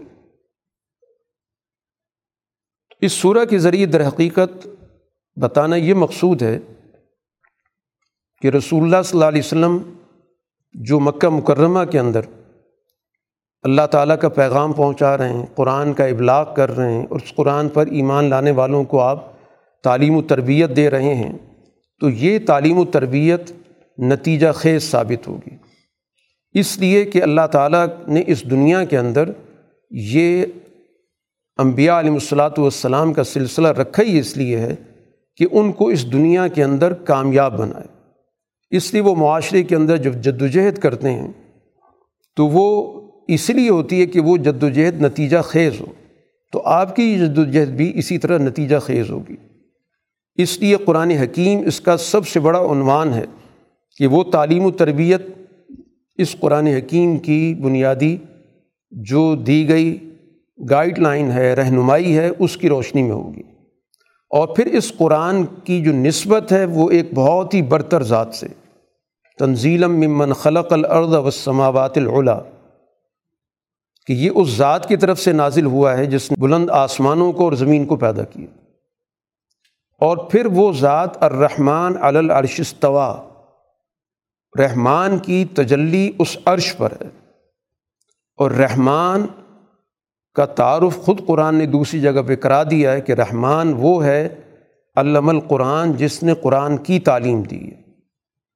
تو گویا رسول اللہ صلی اللہ علیہ وسلم کو بتایا جا رہا ہے کہ اس قرآن کی تعلیم خود اللہ تعالیٰ کی اس تجلی سے جڑی ہوئی ہے جو اعلیٰ درجے کی رحمت کی تجلی ہے۔ تو اب دنیا کے اندر اس تجلی کی اساس پر اللہ تعالیٰ کی یہ ہدایت آپ کے پاس پہنچی ہے۔ تو یہ ہدایت غالب ہونے کے لیے آئی ہے۔ جس طرح اللہ تعالیٰ کی وہ تجلی عرش پر غالب ہے، تو اسی طرح اس کا ایک نمونہ اس دنیا کے اندر قرآن کی شکل میں بھیجا گیا۔ تو یہ قرآن بھی غالب ہونے کے لیے آیا۔ اور اس کا جو بنیادی پیغام ہے وہ توحید کا ہی پیغام ہے۔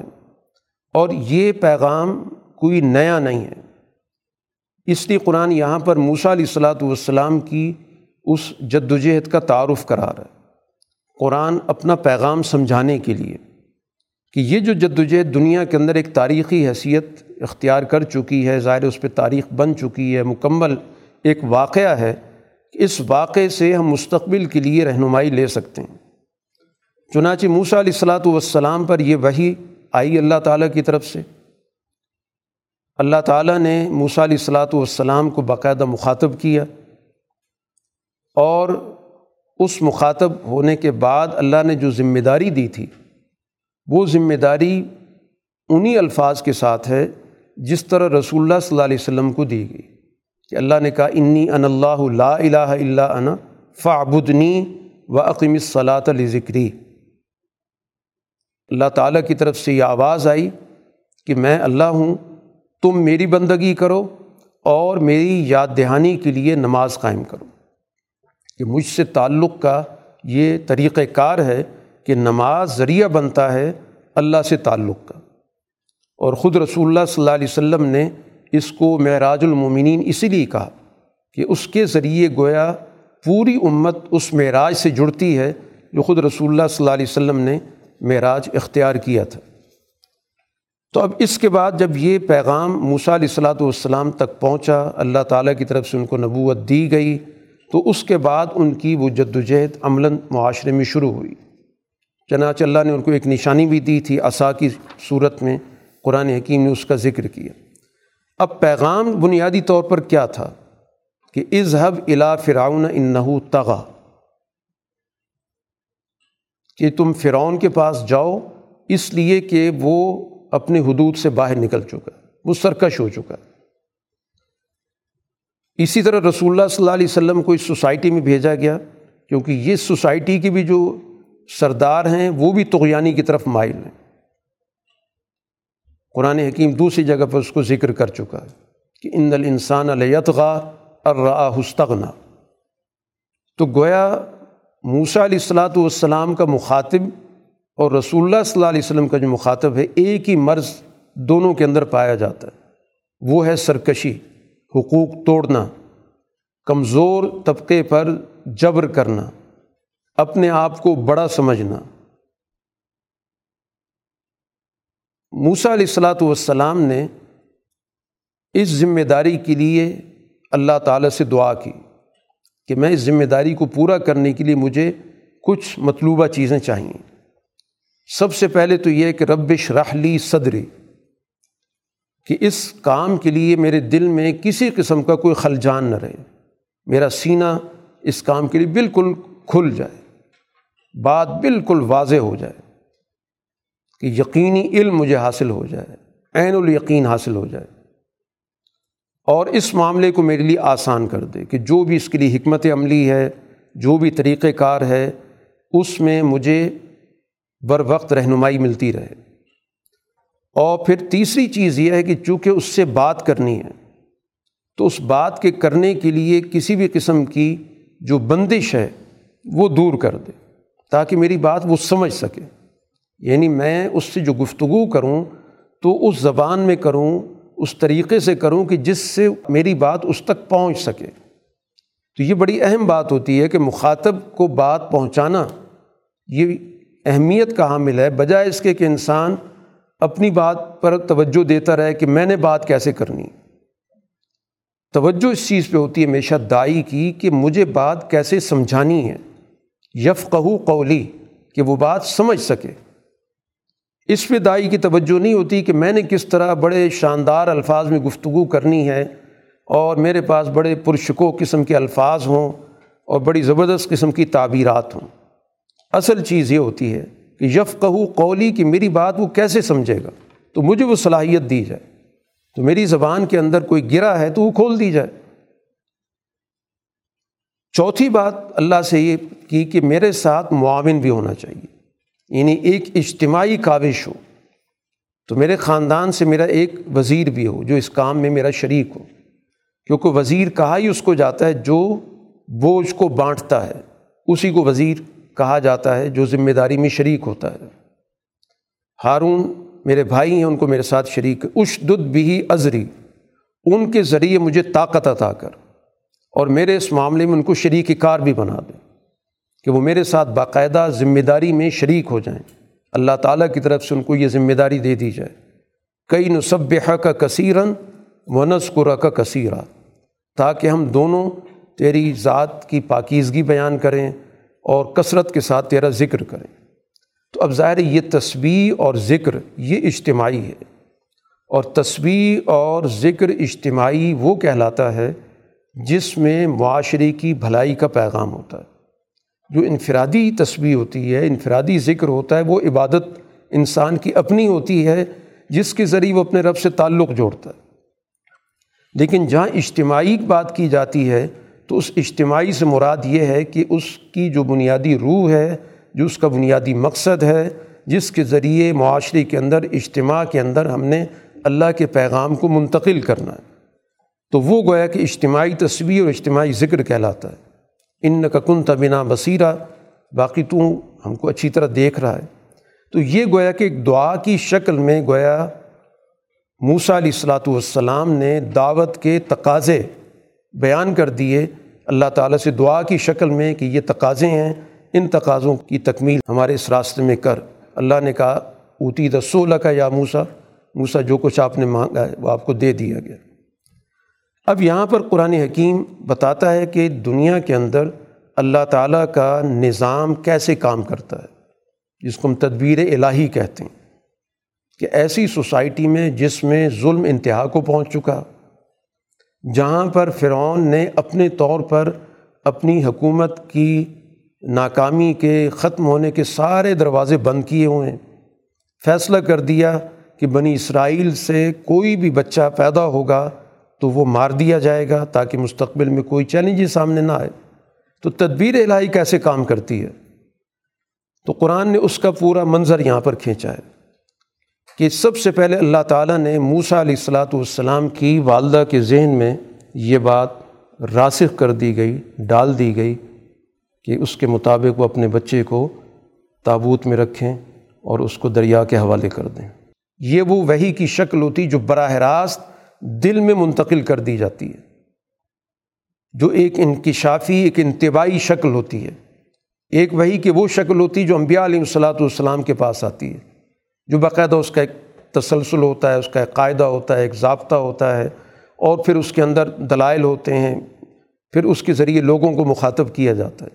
ایک اللہ تعالیٰ کا یہ سلسلہ موجود ہے کہ جس سے کام لینا ہوتا ہے، اس کے دل میں ایک چیز کا یقین ڈال دیا جاتا ہے۔ تو موسیٰ علیہ السلاۃ والسلام کے دل کے اندر اللہ تعالیٰ نے ایک پیغام راسخ کر دیا کہ جب یہ بچہ پیدا ہو گیا ہے تو اب اس کی حفاظت اللہ نے اس طرح کرنی ہے کہ اس کو ایک تابوت میں ڈالو اور پھر اس تابوت کو دریا کے حوالے کرو اور پھر یہ دریا اس کو ساحل تک لے جائے گا اور اس کو اٹھائے گا کون؟ یا خز و ادو ولی و ادو اللہ۔ اس کو اٹھائے گا وہ شخص جو میرا بھی دشمن ہے اور اس کا بھی دشمن ہے۔ لیکن والقی تو علیہ کا محبت منی۔ اللہ تعالیٰ نے موسیٰ علیہ السلام کو مخاطب کر کے کہہ رہا ہے کہ میری طرف سے اللہ نے تم پر محبت ڈال دی کہ جو بھی ان کو دیکھتا ہے اس کے دل میں ان کے لیے کشش پیدا کر دی۔ ولی تسنا علی اور اللہ نے کہا میری نگرانی میں اس کی پرورش ہوگی۔ اور دوسری طرف اللہ تعالیٰ نے موسا علیہ السلاۃ والسلام کی بہن کو بھی اس میں شریک کر لیا کہ ان کی والدہ نے ان کی بہن کو کہا کہ تم ذرا اس کا خیال رکھو کہ یہ تابوت کہاں جاتا ہے، یہ صندوق کہاں پہ جاتا ہے۔ چنانچہ وہ اس کی ٹو میں رہیں، پتہ چلا کہ وہ تو فرعون کے محل میں پہنچ گیا۔ اور وہاں پر کوشش ہو رہی ہے کہ اس بچے کو کسی طرح دودھ پلایا جائے۔ اور یہ بچہ کسی کا دودھ نہیں پی رہا۔ تو یہ اس موقع پر پہنچ کے کہتی ہیں حل عد الکم اعلیٰ میں یکفلو؟ میں تمہیں بتاؤں کہ کہ اس کی کفالت کون کر سکتا ہے؟ کہ ایک خاتون ہے میرے نظر میں، اگر اس سے رجوع کیا جائے تو ہو سکتا ہے یہ بچہ ان کا دودھ پینا شروع کر دے۔ تو اس طرح حضرت موسیٰ علیہ السلاۃ والسلام کی والدہ کو محل میں بلایا جاتا ہے اور جب وہ ان کو سینے سے لگاتی ہیں تو بچہ دودھ پینے لگ جاتا ہے۔ تو پھر ان کی والدہ نے کہا کہ میں ان کو اپنے پاس لے جاتی ہوں، اس کی دیکھ بھال کروں گی۔ تو قرآن کہتا ہے فرجانہ کا الا امی کا موسا اس طرح تمہیں اپنی والدہ کے پاس ہم نے پہنچا دیا تاکہ والدہ کی آنکھیں تمہیں دیکھ کر ٹھنڈی رہیں۔ ولا تحزن، اور تاکہ وہ غمگین نہ ہوں۔ تو تدبیر الہی کا قرآن موسا علیہ السلاۃ والسلام کے سامنے ذکر کر رہا ہے کہ یہ جو اللہ نے آپ کو فرعون کے مقابلے پر ذمہ داری دی ہے، تو اس میں کسی قسم کی پریشانی کی ضرورت نہیں کہ اس کے سامنے میں کیسے جاؤں گا، کیا بات کروں گا۔ اور ظاہر اس وقت یہ طاقتور شخص ہے، وسائل اس کے پاس ہیں، افرادی طاقت اس کے پاس ہے۔ تمہارے سامنے تو تمہارا اپنا جو ابتدائی واقعہ ہے، تمہارے ساتھ تو تدبیر الہی موجود ہے۔ کہ بچپن میں جب تم بالکل بے بس تھے اس وقت اللہ تعالیٰ نے تمہاری پرورش کا پورا ایک نظام قائم کیا۔ تم پھر اس محل کے اندر پرورش پاتے رہے۔ اور اس طرح اللہ تعالیٰ نے غلامی کے ماحول سے نکال کے ان کو ایک حکمرانی کے اور شاہی ماحول کے اندر رکھا کہ مستقبل کے حوالے سے تاکہ جو بھی منفی اثرات پڑ سکتے تھے، اگر بنی اسرائیل کے اندر رہتے، تو ظاہر ہے کہ جو بھی ان کے طور طریقے، ان کے رویے، ان کی منفیتیں جو غلامی کی وجہ سے پیدا ہو جاتی ہیں ان کا اثر پڑ سکتا تھا۔ تو اللہ تعالیٰ نے پہلے ہی اہتمام کیا کہ ایک آزاد ماحول میں رکھا جائے، ایک حکمرانی کے ماحول میں رکھا جائے، تاکہ مستقبل کے حوالے سے قیادت تیار کرنے میں کسی قسم کی مشکل پیش نہ آئے۔ تو یہ اللہ تعالیٰ نے یہاں پر ان کی ابتدا کا تفصیلی واقعہ ذکر کیا۔ دو اور واقعات کی طرف بھی قرآن نشاندہی کی تفصیل یہاں ذکر نہیں کی، دوسری صورتوں کے اندر ذکر ہے کہ ان کے ہاتھ سے ظاہری قبطی قتل ہوا۔ تو پھر کس طرح اللہ تعالیٰ نے ان کی حفاظت کی اور پھر اسی طرح مستقبل کے حوالے سے اور بھی معاملات آئے، اہل مدین میں وہ رہے، پھر وہاں سے واپسی ہوئی۔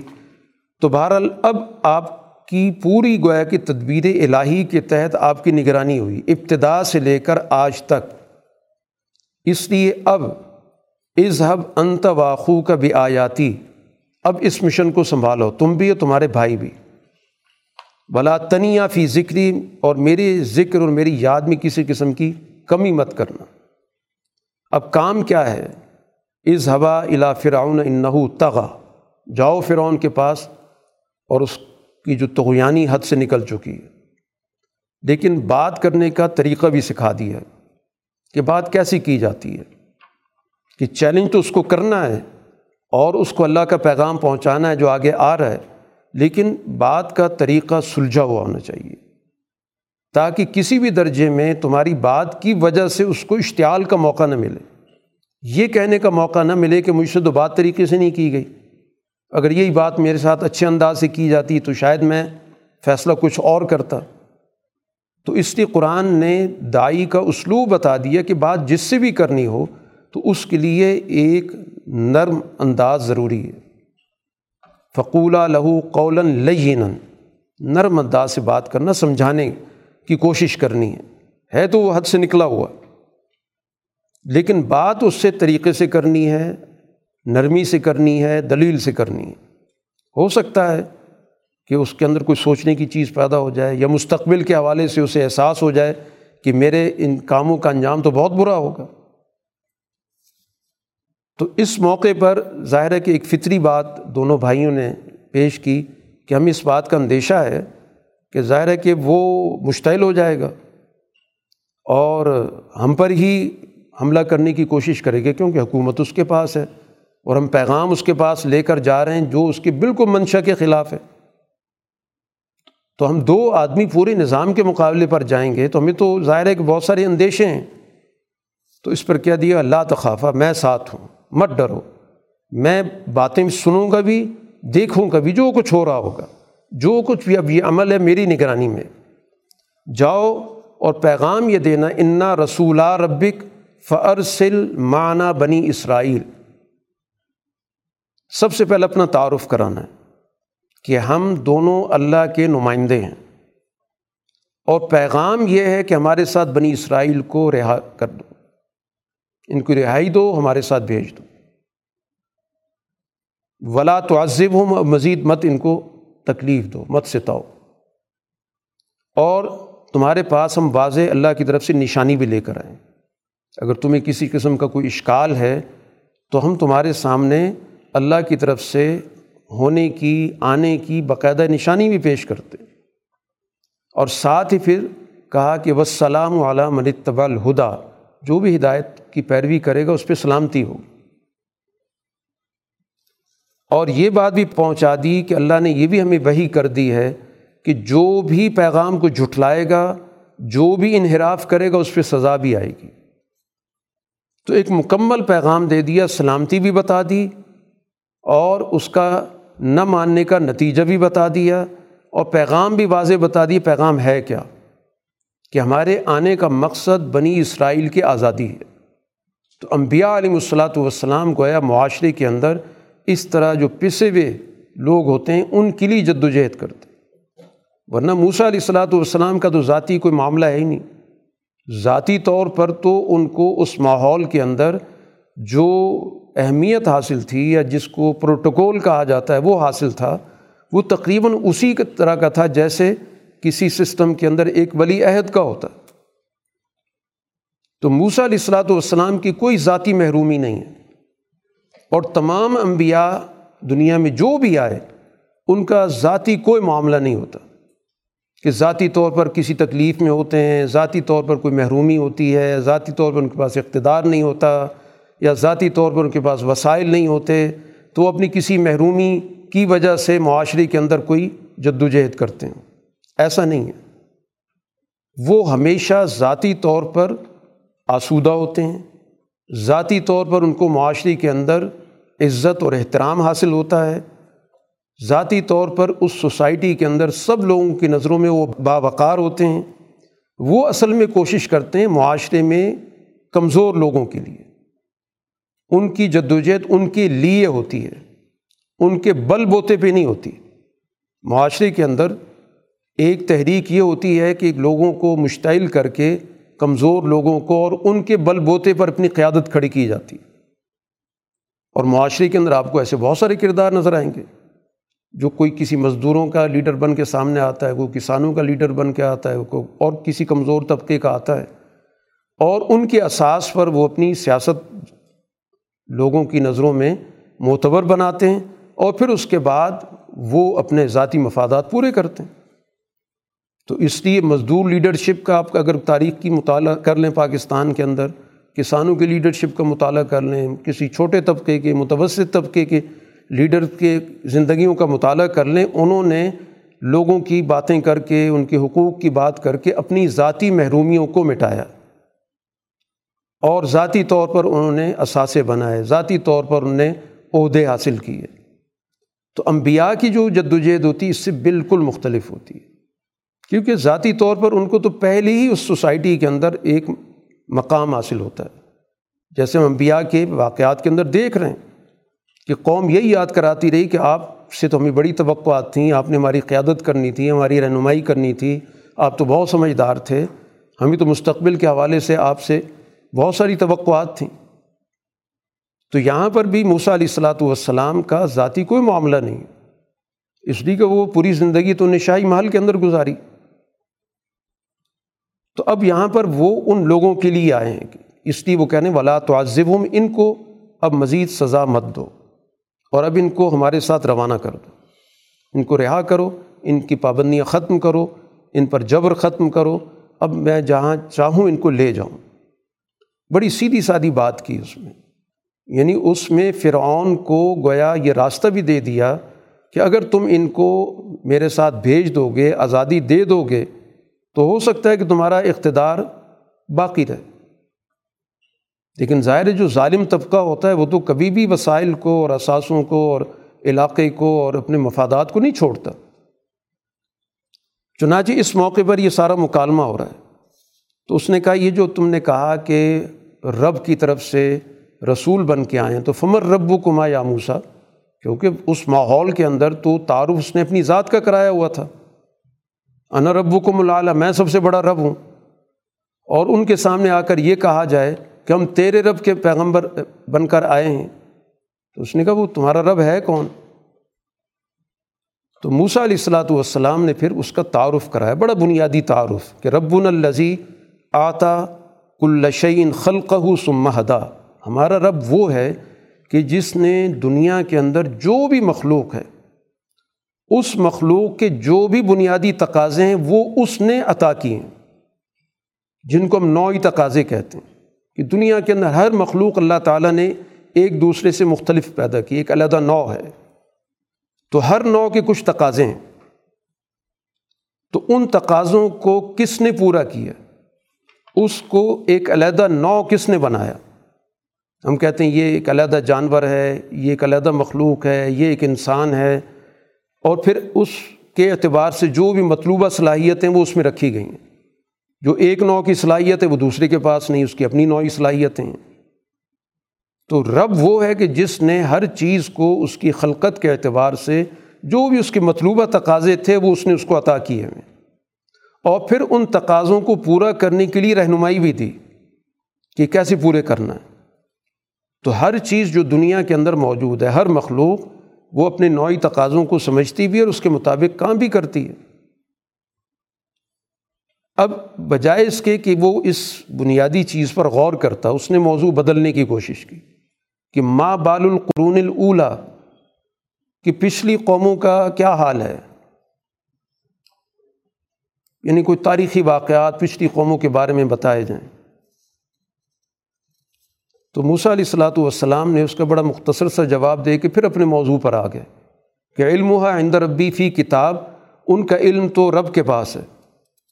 سارا ان کا ڈیٹا اللہ کے پاس ہے۔ لا یزل ربی ولا ینسا، میرا جو رب ہے، نہ وہ بھٹکتا ہے، نہ وہ بھولتا ہے۔ تمہارا یہ سوال بتاتا ہے کہ تمہیں کچھ نہیں پتہ تم بھٹکے ہوئے ہو یا بھولے ہوئے ہو، تبھی تو پوچھ رہے پچھلے لوگوں کا کیا حال ہے۔ جو میرا رب ہے، نہ وہ بھٹکتا ہے، نہ وہ بھولتا ہے۔ اور پھر وہ ذات ہے جس نے اس زمین کو لوگوں کے رہنے کے قابل بنایا۔ اور اس زمین کے اندر مختلف راستے بنا دیے۔ اور آسمان سے وہ بارش اتارتا ہے۔ پھر اس بارش سے مختلف قسم کی دنیا کے اندر پودے پیدا ہوتے ہیں۔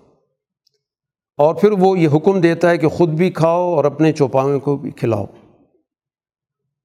اب یہ ساری جس چیز پہ اس کی عمارت کھڑی ہے کہ میں زمین کا مالک ہوں، اس زمین پر میری حکومت چلتی ہے، اس ساری بنیاد کو ہی ختم کر دیا۔ کہ یہ جو زمین اس قابل ہے کہ ہم اس پہ رہتے ہیں، اس کو رہائش کے قابل بنایا گیا، اس کو کاشت کے قابل بنایا گیا، یہ تو اس ذات نے بنایا۔ اور پھر زمین پر جو بارش ہوتی ہے، وہ بھی اس رب کی طرف سے ہوتی ہے۔ اور پھر جو کچھ پیدا ہو رہا ہے، یہ سب کا حق ہے۔ کلو ور او انعام اللہ نے تمام دنیا کے رہنے والے لوگوں کو کہا کہ اس کو کھاؤ اور جو تم نے چوپائے پال رکھے ان کو بھی کھلاؤ۔ ان نفیز علی کا لایات النحا اس میں تو عقل والوں کے لیے بہت ساری چیزیں ہیں، بہت ساری نشانیاں تو یہ موسا علیہ السلاۃ والسلام نے اس کے سامنے جو بنیادی پیغام بھی رکھا اور اس کو جیسے قرآن نے کہا تھا کہ اچھے انداز سے اس کو سمجھانے کی کوشش کرنا، تو اس کو بنیادی باتیں سمجھا دیں کہ جس چیز پر تم نے ساری عمارت کھڑی کی ہوئی، وہ عمارت کی بنیادیں موجود ہی نہیں ہیں۔ اور اس کے علاوہ بھی ظاہر ان کو نشانیاں جو قرآن نے دوسری جگہوں پر ذکر کی، ان نے دکھائیں، لیکن فقط زب ابا آبا انکار کر دیا اس نے۔ اور پھر اس نے کس طرح لوگوں کو مشتعل کرنے کی کوشش کی، بجائے اس کے کہ کوئی دلیل کی بات ہوتی اس پر کوئی سوال ہوتا، اس سوال پر کوئی جواب لیتا، اس نے لوگوں کو مشتعل کیا۔ یہ کہہ کر کہ یہ لوگ تمہیں زمین سے نکالنے آئے ہیں۔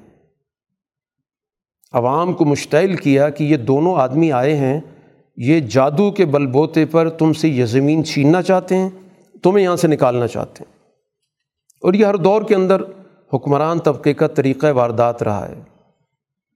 کہ اپنے خلاف ہونے والی بات کو وہ عام آدمی کی طرف منتقل کر دیتے ہیں کہ یہ ہمارے خلاف نہیں، یہ تو تمہارے خلاف ہیں۔ تم سے تمہارا ملک چھیننا چاہتے ہیں، تم سے تمہارے وسائل لینا چاہتے ہیں، تمہارا ملک ختم کرنا چاہتے ہیں۔ یہ تو گویا غداری کر رہے ہیں۔ تو اس لیے کہنے لگے کہ تم اصل میں اپنے جادو کے بل بوتے پر ہمیں زمین سے نکالنے آئے ہو۔ تو پھر ہم بھی جادو سے مقابلہ کریں گے۔ لہٰذا کوئی دن طے کرو، جادو سے فیصلہ ہو جائے گا۔ اور اپنی قوم کو اس نے کہا کہ دیکھو، یہ دو جادوگر آ گئے ہیں، ہمیں اس ملک سے محروم کرنا چاہتے ہیں۔ تو موسا علیہ السلاۃ والسلام نے کہا کہ ٹھیک ہے، دن مقرر کر لیتے ہیں۔ دن بھی موسا علیہ السلام نے وہ طے کیا کہ جس میں ان لوگوں کا ویسی ہی ایک قومی اجتماع ہوتا تھا۔ یوم الزینہ ایک تہوار ہے جس میں لوگ جمع ہوتے ہیں، اکٹھے ہوتے ہیں۔ تو موسا علیہ السلام نے کہا کہ یہ دن بہت موزوں رہے گا کہ خود لوگوں نے ایک بہت بڑا اجتماع کرنا، اپنا تہوار منانا ہے۔ تو اس موقع سے فائدہ اٹھایا جائے۔ تو کہا، یوم الزینہ جو تمہارے تہوار کا دن ہے، وہ مقرر کرتے ہیں۔ وہ جشن کا دن ہے۔ اور وقت کیا ہوگا جب سورج چڑھ رہا ہوتا ہے، جس کو ہم چاشت کا وقت کہتے ہیں۔ ظاہر یہ بڑا موزوں وقت ہوتا ہے کہ لوگ تازہ دم ہوتے ہیں اور کوئی بھی سرگرمی شروع اسی وقت عام طور پہ کی جاتی ہے۔ تو بہرحال اس موقع پر یہ سارا مارکا ہوتا ہے اور اس موقع پر یہ تقریر کی جاتی ہے فرعون کی طرف سے کہ یہ دو جادوگر آ گئے ہیں۔ یریدان یخرجا کم من عرض کم بسحریمہ یہ پبلک کے سامنے بات ہو رہی ہے۔ یہ دو جادوگر آ گئے ہیں۔ یہ تم کو تمہاری زمین سے نکالنا چاہتے ہیں اور تمہارا یہ جو بڑا شاندار قسم کا نظام ہے، اس کو ختم کرنا چاہتے ہیں۔ لہٰذا تم سب متحد ہو جاؤ۔ فجمع کئی دکم اپنی ساری تدبیروں کو اکٹھا کرو، صف بند ہو جاؤ۔ گویا اپنے جادوگروں کے پیچھے کھڑے ہو جاؤ۔ یہ گویا کہ آج ہماری موت و حیات کا دن ہے۔ وقت افلح اليوم من استعلا آج جو غالب آئے گا، کامیاب وہ ہوگا۔ پھر نے موسیٰ علیہ السلام سے کہا کہ آپ اپنی کوئی چیز پہلے پیش کریں یا ہم کریں۔ موسیٰ نے کہا، تم پہلے پیش کر لو۔ ان نے اپنے وہ جادو کا مظاہرہ کیا جو قرآن نے ذکر کیا، کچھ رسیاں، کچھ لاٹھیاں لوگوں کی نظر بندی کر دی۔ محسوس ہوتا تھا کہ کچھ چیزیں چل رہی ہیں سانپوں کی شکل میں۔ تو موسا علیہ السلاۃ والسلام کو ابتدائی طور پر ظاہر ہے کہ ایسے ماحول کے انسان پہ اثرات پڑتے ہیں، کیونکہ انبیاء علیہ الصلاۃ والسلام انسانوں میں سے ہی ہوتے ہیں۔ تو فطری طور پر کچھ ان کو محسوس خوف ہوا تو اللہ نے کہا کہ لا تخف ان نقا انتل اعلیٰ آج آپ کے غلبے کا دن ہے۔ آپ کے پاس جو ہے وہ چیز پھینک دیں۔ چنانچہ وہ عصا پھینکا، اللہ نے اس کو اجدا کی شکل دی، اس سب کو نگل گیا۔ تو اب یہ جو جادوگر تھے، یہ تو جادو کی حقیقت سمجھتے تھے کہ اگر یہ جادو ہوتا تو ظاہر بات ہے کہ پھر تو برابر کا مقابلہ ہوتا۔ یہاں تو کوئی مقابلہ ہی نہیں ہوا۔ تو اس سے معلوم ہوتا ہے کہ یہ جادوگر نہیں ہے یہ کوئی واقعتاً جو ان کے پاس پیغام ہے، یہ ایک حقیقی پیغام ہے۔ ہمارے پاس تو لوگوں کی نظر بندی کا عمل موجود ہے۔ تو یہ نظر بندی کا معاملہ تو نظر نہیں آتا، کیونکہ جو چیز تھی وہ بنیادی ختم ہو گئی اس کی۔ سب چیزوں کو تو وہ نکل گیا۔ تو اس کا مطلب یہ ہوا کہ یہ کوئی حقیقت رکھتی ہے۔ تو جس شعبے کے آدمی ہوتے ہیں، ظاہر وہ زیادہ بہتر سمجھتے ہیں۔ تو یہ حقیقت پسند لوگ تھے کہ جو واقعتاً اپنے فن کو جانتے بھی تھے اور اس کی بنیاد پر جو بھی ان کا پیشہ تھا اس پیشے سے یہ کوئی اپنا ذاتی مفاد لینے والے نہیں تھے۔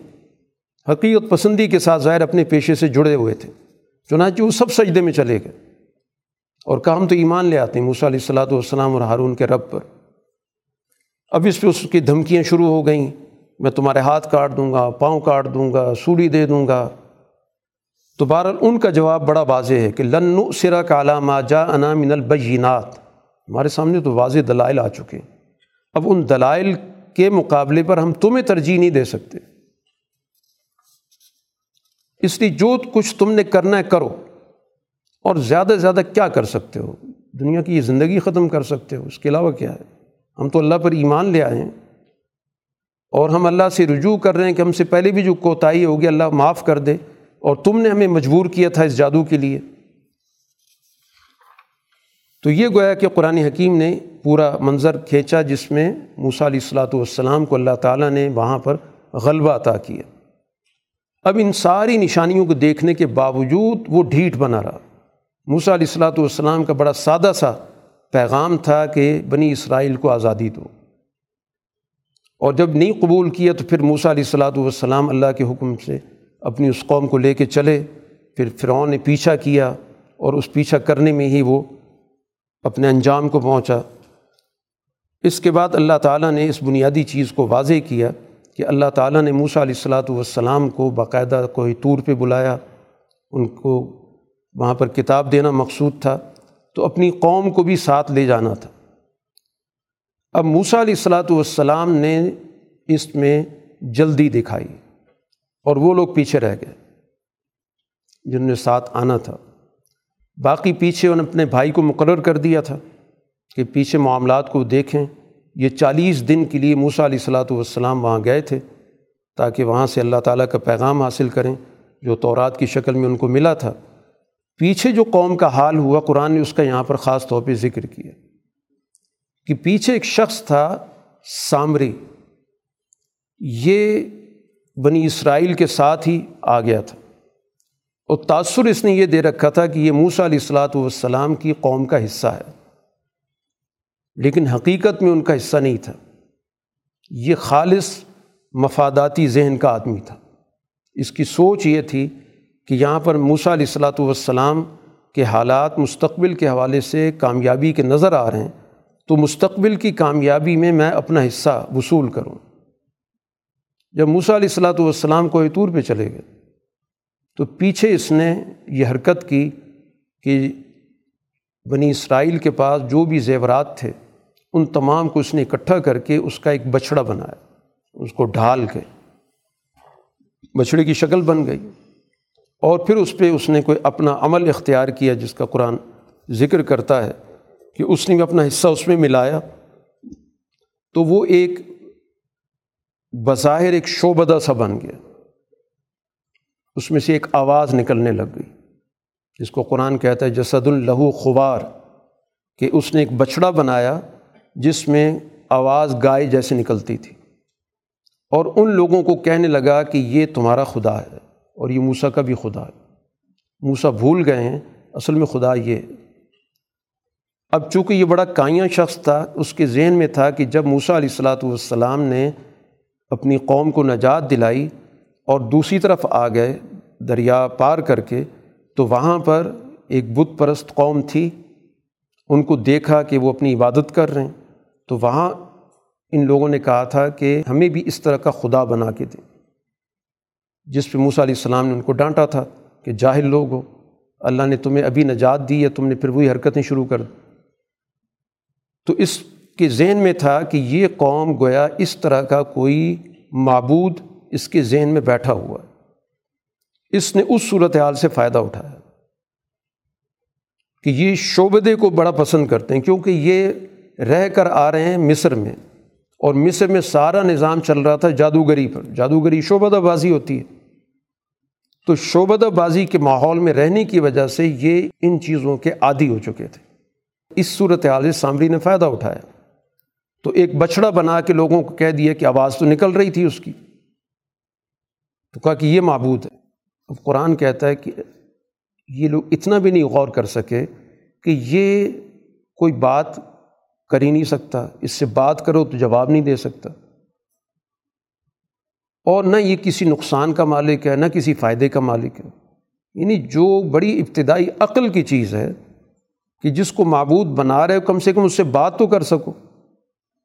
وہ اپنی آواز تو نکال رہا ہے۔ لیکن تمہاری نہ وہ بات سن سکتا ہے، نہ تمہاری بات کا جواب دے سکتا ہے۔ نہ تمہیں کوئی فائدہ دے سکتا، نہ کوئی نقصان دے سکتا ہے۔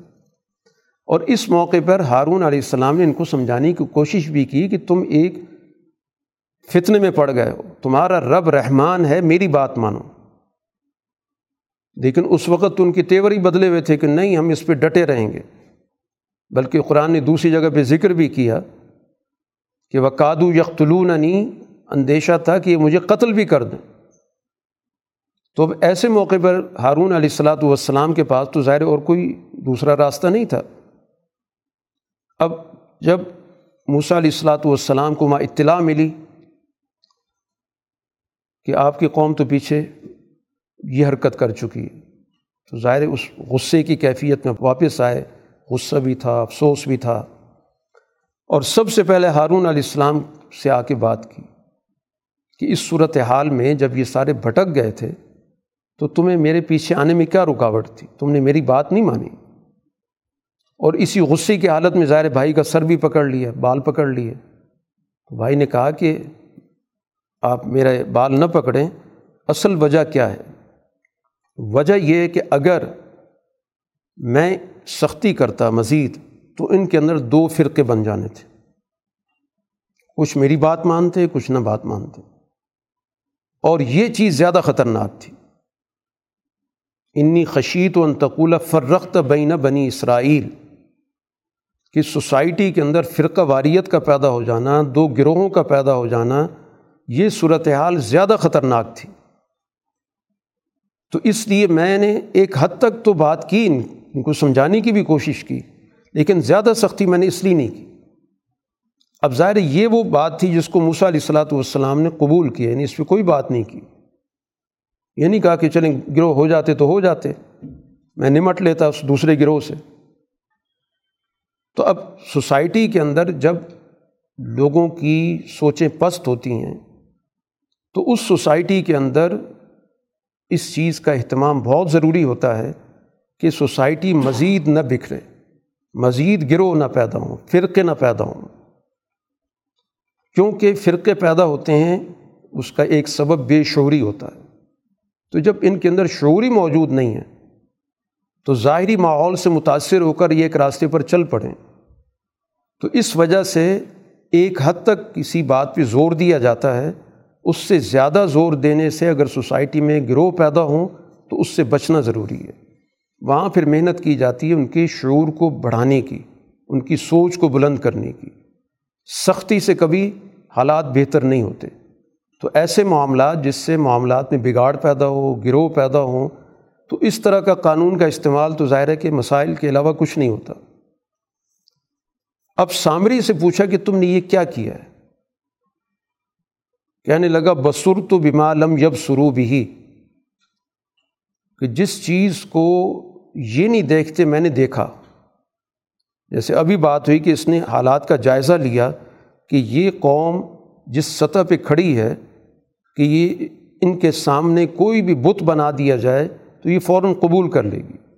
تو میری اس پہ نظر تھی۔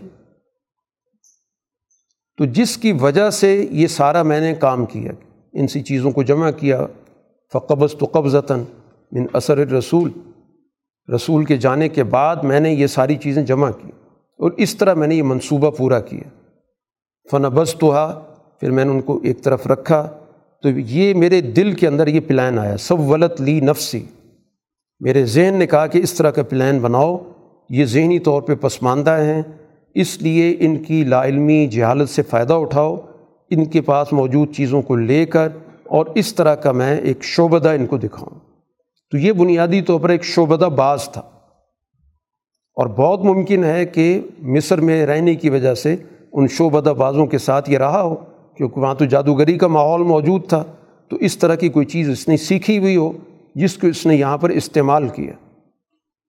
باقی یہ کہ یہ تم نے خدا بنایا تھا، اب اس کی صورت حال بھی تم دیکھ لو کہ اس کو ہم کس طرح ریزہ ریزہ کرتے ہیں، اس کو جلا کے، بکھیر کے، اس کو پانی میں بہاتے ہیں۔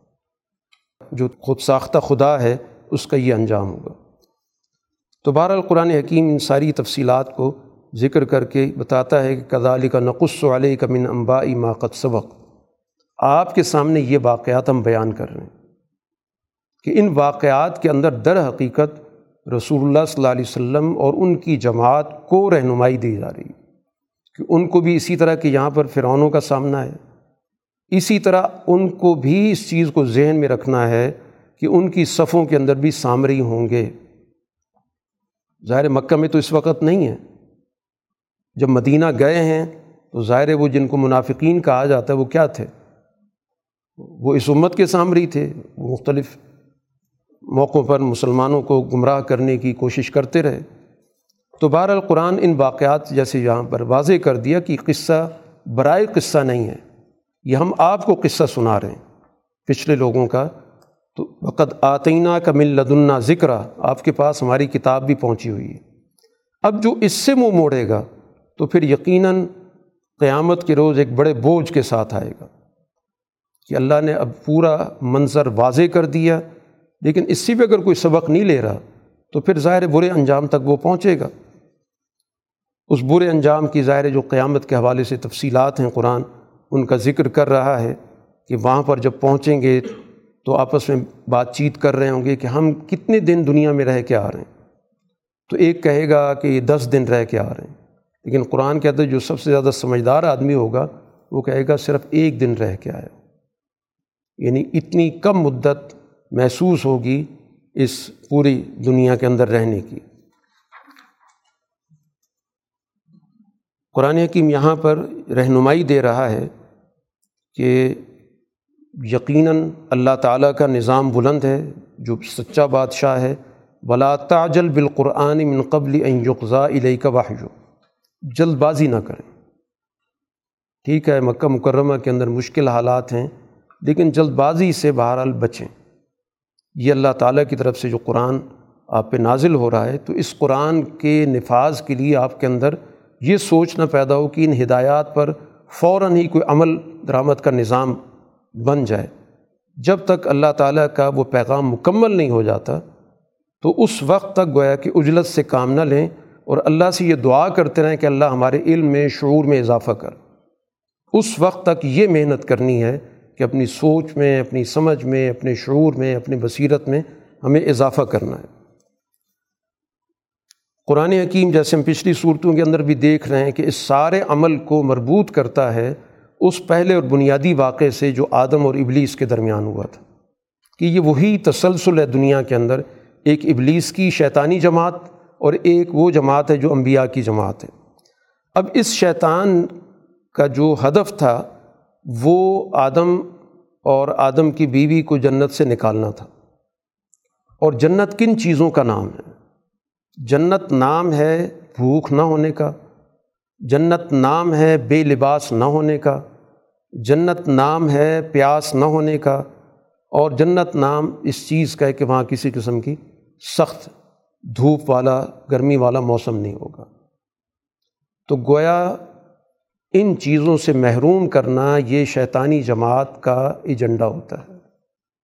سوسائٹی کے اندر جو گروہ بھی انسانوں کو بھوکا رکھتا ہے، پیاسا رکھتا ہے، لباس سے محروم کرتا ہے، ان کو سخت قسم کی دھوپ کے اندر کام کرنے کے لیے مجبور کرتا ہے، تو یہ شیطانی نظام انہی چیزوں کو کہا جاتا ہے۔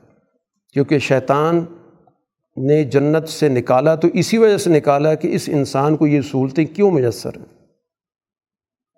تو اس سوسائٹی کے اندر جو سسٹم بھی بنیادی ضروریات سے محروم کرتا ہے، وہ شیطانی نظام ہوتا ہے۔ قرآن نے شیطان کی زبان سے ان چیزوں کو کہلوا دیا ہے۔ اور پھر وہ ظاہر ہے کہ بڑے سہانے خواب دکھاتا ہے۔ محروم اس سے کیا اور کہتا ہے ہم اس سے بڑی چیزیں دے دیں گے۔ یہ جو سبز باغ جس کو کہا جاتا ہے، تو دنیا میں سبز باغ اسی طرح دکھایا جاتا ہے۔ کہ آپ ہر سبز باغ کے پیچھے اپنے پہلے حاصل شدہ چیزوں کو بھی کھو بیٹھتے ہیں۔ آج تک کا جو سفر ہے، آپ یہی دیکھیں کہ ہم یہی سنتے آ رہے ہیں کہ پہلے حالات ٹھیک ہوتے ہیں۔ جن کے خلاف لوگ جدوجہد کر رہے ہوتے ہیں، اگلے دور میں کہتے ہیں پہلے حالات ٹھیک تھے۔ تو یہی نوعیت ہوتی ہے کہ وہ ہمیشہ سبز باغ دکھا کر آگے لے جاتا ہے۔ اور پھر ہم پچھلے باغ کو یاد کر رہے ہوتے ہیں۔ تو یہ اس نے بھی وہاں بھی یہی کیا تھا کہ آدم اور حبا سے کہا تھا کہ میں ایسا درخت بتاؤں گا کہ آپ ہمیشہ ہمیشہ رہیں گے۔ وہ ملک اللہ یبلا۔ اور ایسی بادشاہی ہوگی جو کبھی ختم ہی نہیں ہوگی۔ تو آج تک یہی کچھ ہو رہا ہے۔ شیطانی جماعتیں یہی کچھ کر رہی ہیں کہ ہمیں ایسا منظر دکھاتے ہیں کہ ہم اس منظر کی پیچھے چل پڑتے ہیں۔ تو جو ہاتھ میں ہوتا ہے وہ بھی ہاتھ سے نکل جاتا ہے۔ یہاں پر قرآن ایک بنیادی اصول بتا رہا ہے کہ من آرز عن ذکری فن لہو معیشتاً زن کا شروع ہو یوم القیامت عامہ جو بھی سچی فکر سے منہ موڑتا ہے، تو پھر اس سوسائٹی کے اندر جو عملاً زندگی ہے، وہ بہت ہی دباؤ کی زندگی ہوتی۔ ہے اور دباؤ کی زندگی کہاں ہوتی؟ ہے طبقاتی نظام میں۔ جس سوسائٹی میں طبقات ہوتے ہیں، وہاں پر ہمیشہ کشمکش، کھینچا تانی، ایک دوسرے کو نیچا دکھانا، یہ سوچ ہوتی ہے۔ غریب غریب سے، غریب تر ہوتا چلا جاتا ہے اور امیر حوث اور لالچ کے اندر پاگل ہو جاتا ہے۔ تو یہی تو زندگی، دباؤ والی زندگی قرآن کہتا ہے کہ معیشتاً زن کا، کہ ان کی جو معیشت ہو جاتی ہے، وہ بہت زیادہ دباؤ کا شکار ہو جاتی ہے۔ ان کی پوری زندگی گویا کہ اس کھینچا تانی کے اندر گزر رہی ہوتی ہے۔ تو حوث اور لالچ اور غربت کے اندر سوسائٹی گویا کہ اپنے آپ کو مکمل طور پر گرفتار کر لیتی ہے۔ تو ایک غریب ہر روز اس پریشانی میں ہوتا ہے کہ اگلا دن مزید مصیبت میں آ رہا ہے۔ تو کیا کیا جائے؟ اور جو وسائل والے ہیں وہ اس مصیبت میں ہوتے ہیں کہ یہ وسائل مزید کیسے بڑھ سکتے ہیں؟ کیا طریقہ اختیار کیا جائے؟ کس طرح ہم دوسرے کے منہ سے بھی کھینچیں؟ کیونکہ جو سرمایہ دار طبقہ ہوتا ہے وہ آپس میں ایک برادری تو نہیں ہوتا۔ وہ خود آپس میں ایک دوسرے سے لڑ رہا ہوتا ہے، کھینچا تانی میں ہوتا ہے۔ ایک دوسرے پہ پابندیاں لگوانے کی کوشش کر رہا ہوتا ہے کہ اس کاروبار کو لاک ڈاؤن کر دو تاکہ ہمارے وارے نیارے ہو جائیں۔ وہ جوابی وار کرنے کی کوشش کر رہا ہوتا ہے۔ تو وہ بھی دباؤ کی زندگی کے اندر اپنے آپ کو پورے ماحول کے اندر رکھ رہے ہوتے ہیں۔ تو اس لیے قرآن کا معیشتاً زن کا پورا سسٹم ہی گویا کہ دباؤ کا شکار ہو جاتا ہے۔ اور قیامت کے روز تو یہ ویسے ہی اندھے ہوں گے جو اس دنیا کے اندر مفادات میں اندھے رہیں تو قیامت میں پہلے کہہ دیا گیا کہ جو اس جہان کے اندر اندھا ہوگا وہ آخرت میں بھی اندھا پیدا ہوگا۔ اس دنیا کے اندر اللہ تعالیٰ کی طرف سے نشانیاں آتی رہیں تو منہ موڑا تو یہ نتیجہ نکلنا ہی تھا۔ پھر قرآن کہتا ہے، نجزی من اصرف جو بھی حدود سے تجاوز کرتا ہے اور اللہ کی طرف سے جو آیات اور احکام اور قاعدے اور ضابطے ان کو نہیں مانتا تو نتیجہ یہ نکلتا ہے۔ جو فطرت کے قوانین سے بغاوت کرتے ہیں، اس سے تجاوز کرتے ہیں، تو نتائج یہی کچھ نکلتے ہیں جن کا قرآن ذکر کر چکا ہے۔ اور آخرت کا عذاب تو اس سے بھی زیادہ ہوگا۔ قرآن حکیم اس صورح کا اختتام اس بنیادی بات پہ کر رہا ہے کہ اللہ تعالیٰ نے اس دنیا کے اندر جو بھی حق اور باطل کی کشمکش ہوتی ہے، تو اس کا فوری فیصلہ نہیں کرتا۔ لولا کلیمت سبقت مر ربک، کہ اللہ تعالیٰ نے باقاعدہ ایک قانون نہ رکھا ہوتا، تو لکانہ لزامن یہی مکے میں مٹ بھیڑ ہو جاتی، مکے میں لڑائی ہو جاتی۔ لیکن اللہ تعالیٰ نے قانون رکھا ہوا ہے، یہاں پر بار بار کہا جا رہا ہے، جلد بازی مت کرو، صبر کرو۔ یہ اسی وجہ سے کہ اللہ تعالیٰ کا ایک طے شدہ قانون اور ضابطہ ہے۔ اگر وہ نہ ہوتا، تو ظاہر جہاں جو ماحول بن چکا ہے، تو اس ماحول کے اندر رد عمل تو لازمی طور پر موجود ہے۔ خود صحابہ نے ایک موقع پر رسول اللہ صلی اللہ علیہ وسلم سے کہا کہ اجازت دیں، ہم ان سے نمٹ لیتے ہیں۔ ہم کوئی کمزور تو نہیں ہیں، ہم بھی اسی طرح طاقت رکھنے والے بہادر لوگ ہیں۔ تو ہمارے برابر کے لوگ ہیں۔ تو قرآن کہتا ہے لکانہ لزامن لازمی طور پر مٹ بھیر ہو جاتی۔ لیکن یہ اللہ تعالیٰ کا ضابطہ پہلے سے طے شدہ ہے، اس لیے وہ روک رہا ہے۔ اس لیے یہاں پر معاملات اس حد تک نہیں پہنچے۔ اب کام کیا ہے؟ فصبر علامہ یقولون۔ جو کچھ کہہ رہے ہیں، آپ اپنے مشن پہ ثابت قدم رہیں، ان کی باتوں کو سہتے رہیں اور اللہ سے اپنا تعلق مضبوط رکھیں۔ سب بحمد ربک، سورج نکلنے سے پہلے، سورج غروب ہونے سے پہلے، رات کے اوقات میں۔ اور ان کی جو اس وقت چکا چوندی تجارت، کاروبار، اس وقت ان کا آنا جانا، ان کی مجلسیں، ان کے اجلاس، میٹنگز، باتیں، ان کی طرف آنکھ اٹھا کے بھی نہ دیکھیں۔ اس وقت بڑی ان کی رونق لگی ہوئی ہے۔ کہ ان کی آمد رفت چل رہی ہے، وفود آ رہے ہیں، قافلے آ رہے ہیں، کافی دولت کی ریل پہ ان کی طرف آنکھ اٹھا کے بھی نہ دیکھیں۔ لنفتی نہ ہنفی تاکہ ہم ان کو دیکھ سکیں، ان کو موقع دے رہے ہیں۔ ورث و ربی کا خیر و ابقا، تیرے رب کا جو رزق ہے، وہ اس سے کہیں بہتر اور باقی رہنے والا ہے۔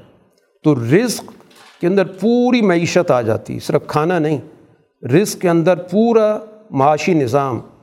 اور پورا تمدن کا نظام، کیونکہ یہ جو وسائل ہیں کھانے پینے کے، رہائش کے، لباس کے، تعلیم کے، یہ اور اسی طرح انسان کے سوچنے کے، سمجھنے کے، علم کے، یہ سب رزق کے اندر آتا ہے۔ تو قرآن کی زبان میں رزق کا لفظ بہت وسیع معنوں میں استعمال ہوا کہ جو بھی انسان کی ضروریات زندگی ہیں، چاہے وہ مادی ضروریات زندگی ہوں اور چاہے تمدنی ضروریات زندگی ہوں۔ تو قرآن نے کہا وہ زیادہ بہتر ہیں اور زیادہ پائیدار ہیں۔ و مراحلہ کبھی صلاحی وصطبر علیہ باقی اپنی قوم کو آپ نماز کا حکم دیتے رہیں، وہ اس پہ قائم رہیں۔ کہ نماز کا جو نظام ہے، یہ در حقیقت جوڑ کا ذریعہ بنتا ہے اور جو انسان پہ دباؤ پڑتا ہے، ماحول کا، اس سے نکلنے کا سب سے بہترین ذریعہ اللہ سے تعلق ہے۔ باقی یہ ہے کہ اللہ تعالیٰ جو اپنی عبادت کا حکم دیتا ہے تو یہ بڑا فرق ہے دنیا کے اندر مذاہب والے جب لوگوں کو پوجا کی، پوجا پاٹ کی دعوت دیتے ہیں تو پجاری لوگوں سے لینا چاہتے ہیں۔ جتنے بھی مذاہب ہیں، ہر مذہب کے اندر جو پجاری طبقہ ہے وہ لوگوں سے نذرانے لیتا ہے۔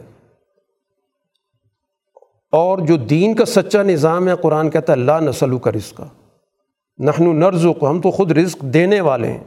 لینے والے نہیں ہیں۔ تو یہ بھی گویا کہ کسی بھی سسٹم کو جانچنے کا ایک معیار ہے کہ کیا وہ لوگوں سے وسائل لیتا ہے یا ان کو وسائل دیتا ہے۔ جو دین کا سچا نظام ہوتا ہے وہ لوگوں کو وسائل مہیا کرتا ہے اور جو باطل نظام ہوتا ہے وہ لوگوں سے وصول کرتا ہے۔ تو اس لیے قرآن نے کہا کہ ہم کسی چیز کا تم سے تقاضا نہیں کر رہے۔ نخن و کو ہم تو دینے والے ہیں۔ تو باقی یہ کہ تم اس راستے پر جس کی تلقین کی جا رہی ہے اس پہ قائم رہو تو تمہارا اپنا فائدہ ہے۔ اس کے ذریعے کوئی ہم اپنا کوئی مذہبی کاروبار نہیں قائم کر رہے۔ سورہ کا اختتام اسی چیز پر سورہ مکی صورت ہے، چونکہ تو کہا گیا کل مترب سن ہر ایک اس وقت انتظار کی حالت میں ہے کہ اس وقت مکہ مکرمہ کے اندر جو کشمکش ہے، اس کا کیا نتیجہ نکلتا ہے۔ فتربسو، لہٰذا تم بھی انتظار کرو۔ فصت عالمون تمہیں پتہ چل جائے گا من اصحاب الصراط الصوی و من اہتدا کون سیدھے راستے والا، کون ہدایت یافتہ ہے، یہ کچھ ہی دنوں کے اندر واضح ہونے والا ہے، تو اس تربص اور انتظار کی حالت میں تم بھی رہو۔ ساری دنیا اس وقت دیکھ رہی ہے کہ مکہ کی اس کشمکش کا کیا نتیجہ نکلتا ہے۔ تو تمہیں بھی جلد بازی کرنے کی ضرورت نہیں ہے۔ تو گویا اس صورح کے ذریعے جو قرآن حکیم نے اپنا بنیادی پیغام دے دیا کہ یہ ساری ذمہ داری رسول اللہ صلی اللہ علیہ وسلم کی ذات پر نہیں ہے بلکہ تذکرتاً لمن یکشا یہ تمام ان لوگوں کو یاد دہانی کرانے کے لیے کتاب آئی ہے جو مستقبل کے حوالے سے دور اندیش ہیں، نتائج کو دیکھتے ہیں، وہ ساری ذمہ داری میں آپ کے ساتھ شریک ہیں۔ باخر دعوانا الحمد للہ رب العالمین۔ الحمد للہ رب العالمین۔ ولاقبۃ المطقین والصلاة والسلام علی رسول محمد والی و صحابی اجمعین۔ ربنا آتنا فی الدنیا حسن وفی الآخرة حسن وقنا عذاب النار۔ اے اللہ، قرآن کا صحیح فہم عطا فرما، ہمارے شعور میں اضافہ فرما، ہمیں اعلیٰ اخلاق عطا فرما، ہمیں بہتر سے بہتر تربیت حاصل کرنے کی توفیق عطا فرما۔ اس مہینے کو ہماری تربیت کا ذریعہ بنا، اس مہینے کی برکتیں عطا فرما، ہماری دعائیں قبول فرما، ہمارے مسائل حل فرما، ہماری مشکلات آسان فرما۔ وصلی اللہ تعالیٰ علیہ خیر خلقی محمد و صحابی اجمعین